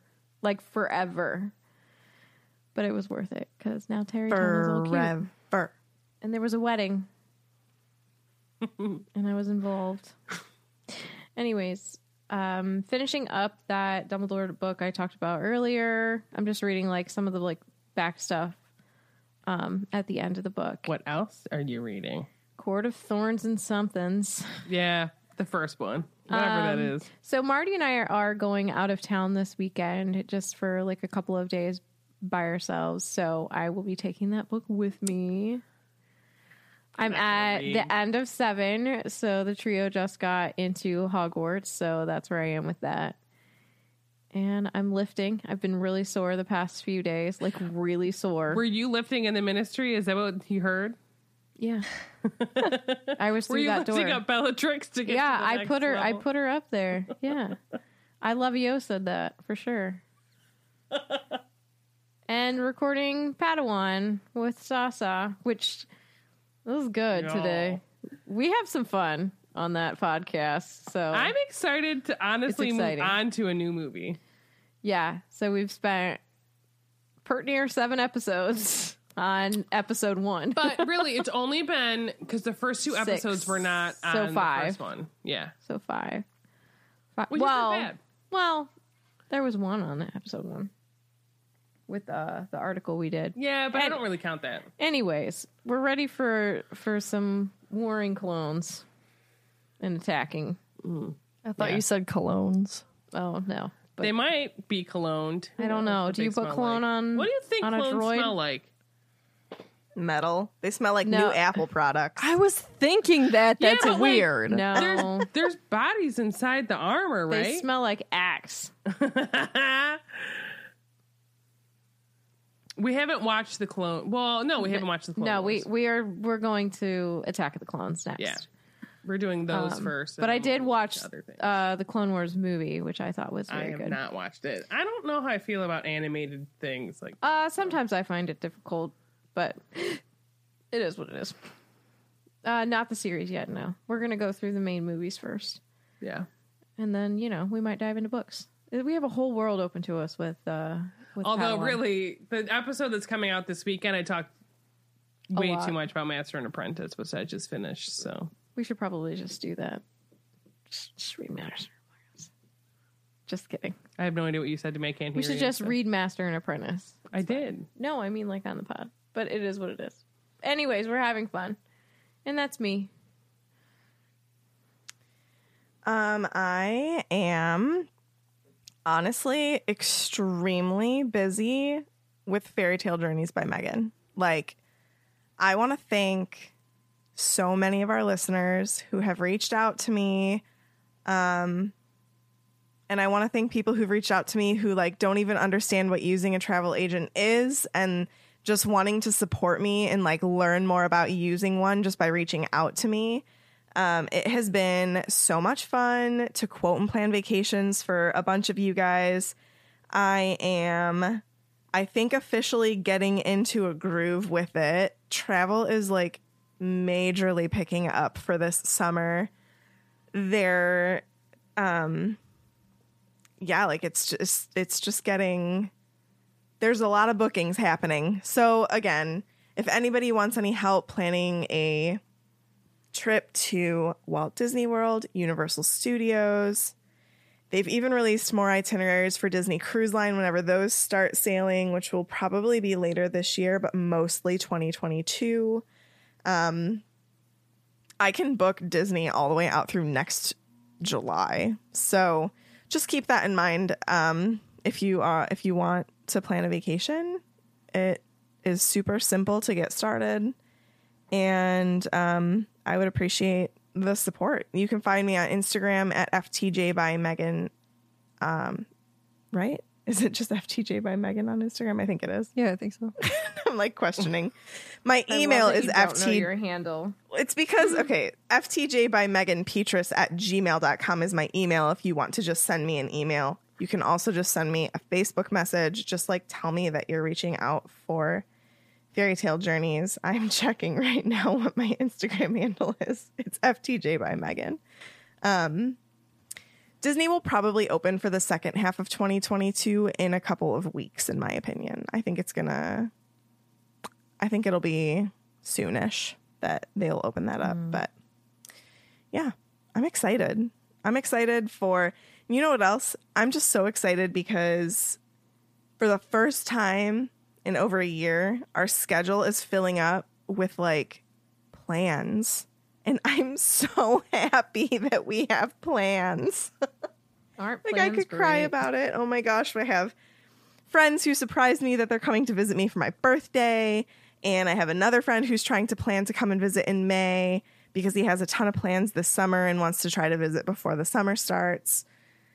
People are getting vaccinated. Things can happen. I can't wait to hug people. But keep wearing masks. Be the responsible people that we all know that you are. Um, just be safe about it, even though I know that it is so exciting to just like get out there and start going back to normal. We're not quite there yet, but we can look forward to it. And that's what I'm excited about. Gotta walk So, before we can run, but Yes.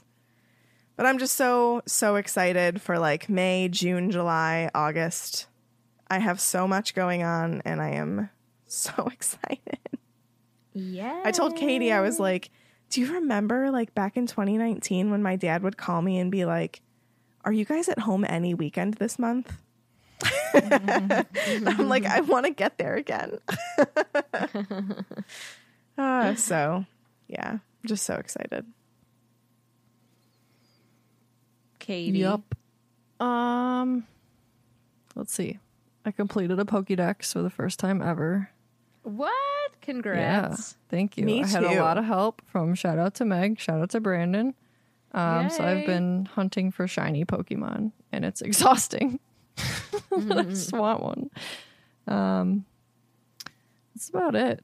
It's gonna be cool here the next couple days, like a nice cool. So I'm gonna be enjoying the weather outside as much as I can before it gets too hot. Yeah. Enjoying the no humidity while yeah, we can. while I can. Well, we enjoyed the snow today. That was a good fool. Oh my god. My mom sent me pictures this morning and I was like, whoa. Whoa. Like I, was could feel the cold. 25 million thousand that we moved out of Ohio. Ah. yeah, that's about it though. I've just been playing Pokemon. Good for you. Yeah. Oh, and like Meg's been making me like think in terms of like TikToks now. I'm like, oh, I can make that TikTok. Oh, I can make that TikTok. we have plans and I'm so excited. What's happening? I don't know. Sarah, as Brandon said, what did he say? Oh God, I gotta find it. It was so eight, funny. I've read oh. eight Oh. libraries since the last episode. I've only read one book. Um, because I I finished. Uh, what did I finish last week? I had read Crescent City, and I really liked that. That's a Sarah J. Maas book. And then um, I read Master and Apprentice. I finished that on Tuesday, and I really liked it. I was telling Tiffany, I'm like, I I needed. I needed a palate cleanser because I've been reading a lot of like fantasy books that were like about people like fighting things and like falling in love and like we're emotional in the sense where like, well, I cry at anything really, but so I'm like, okay, I'm gonna read the Star Wars book. I've had it on my shelf for literally two years because I bought it when it came out and I didn't read it. Um, and it was a very good book. I I liked it a lot. We I I talked about it a lot in the Padawan transmissions that we recorded today. And I go and I got to the end of it. I'm like, and that sucker made me cry.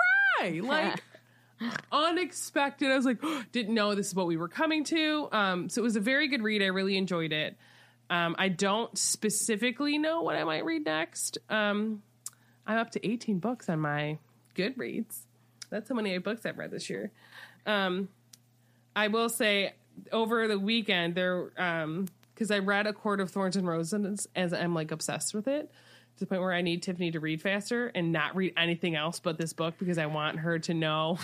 I want her to know the people that I know and the people that I love, and she has to like read to get there, right? I just, it's such a good series, but it's announced that it's becoming a TV show. I thought I was telling her, I'm like, I was so anxious because I was like, I just hope they get the casting right, but I'm excited. Um, what else is happening? Oh, I'm gonna read the Shadow and Bone series. I bought. I was. I made a. Told myself that for Lent I was giving up buying books. Um, and since I kind of don't care, I bought some books the other day. So they're at my house right now, which I haven't opened the box yet. But they arrived today. So it's been. I've been a pretty good over a month of not buying any books. So my to be read list has grown by four books, and then I also bought a like a a set of um that from blood to ash series this one company is doing like a hard th- like all three books because the third one's coming out in april um of like hard covers and they're like really really pretty. So i purchased pre-ordered that the other day. I'm very excited. And then um i know we've talked about that candle company book and reverie. Back in february i purchased um um, two candles that are named after characters from A Court of Thorns and Roses. Well, technically, one's not because he's not in that one, but um, I bought so I bought Cassian and Nesta, and when I tell you that because they arrived today, that those are the best smelling candles I have ever smelled in my entire life. Oh my god, they smelled so good to the point where I'm like, I don't even want to burn you because I don't want to like waste you. Um, but also like I might have to buy them again to have backups because they smell so good. Did you see the one that she just posted that she's releasing called In Love with a Fictional Character or something? Yeah, I need it did so see bad. that. I love that. Well, and was then like, I'm "Are you texting my speaking to me?" friend because like I I, um I I like her candles and everything. They're great. They smell really good.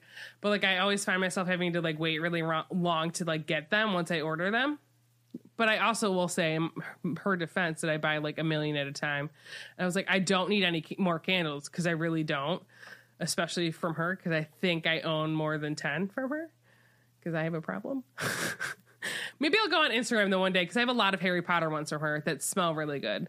Like Neville, her Neville candle smells fantastic. Hermione smells really good too. Hermione's the my one favorite. Draco one that I have smells so good. Ron Anyway, so is delightful. I see Ron is like iffy for me. Um just because it's not a scent that I really care for. Like, and I bought the like it's not much, but it's home, knowing I probably really wouldn't like it because it sounded like it smelled sweet. Um, but I'll give that to my sister because she likes it. Um, I don't know where I went from. Oh, I literally was like on her site today because she opened up today, and I was like, I don't need any more candles. And I was like, maybe I should buy more candles. No, I don't need them, Sarah. You don't need them. Um, and that's where I am in life. So I'm hoping to read more books this month. I don't go anywhere. I don't see anybody. Even if it's my birthday, we'll have a Daisy Duck party of one, basically, because that's what Alana wants me to do. So She is like adamant that Sarah has Well, a Daisy party. for a long time, she wanted me to have a goofy party. I think is what she had told me, and I was like, whatever. And then we were walking the other day, and I was like, well, what kind of party should Sasa have for her birthday? And she was like, Daisy, Daisy Duck. And I said, okay. But it was funny because she was talking about Easter. And I was like, yeah. And then it's Sasa's birthday. And she's like, no, Sasa, it's Easter. And I was like, yeah. Then after that, it's my birthday. And she's like, no, it's not. And Tiffany's like, no, really. Like, Sasa's birthday is after Easter. Like, the two can be close to each other. They actually have had my birthday on Easter before, but Not when you're almost three. it was just so funny. She like turned turned around and looked at me. She's like, um, no, Sasa, it's Easter. I'm like, okay. She's so freaking cool. But that's my life. All I do is I read and I know things. I also drink sometimes too, you know? Sure. That's a quote from well, I drink and I know things is a quote from uh, Game of Thrones. Well, Brandon made this really easy on me, so I appreciate that. So this is for Crucio and Coos. Let that sink in. And that concludes this week's episode. Remember when I thought we could do a full chapter? Thank you so much for listening, and don't let the muggles get you down. Amazing! Just my voice! Joke's on me. Hmm. Wait, I'll tell a joke from the Discord. Jenny said, What does Molly wear in the kitchen when she cooks? Bob's apron. Get out. Get It was out. amazing.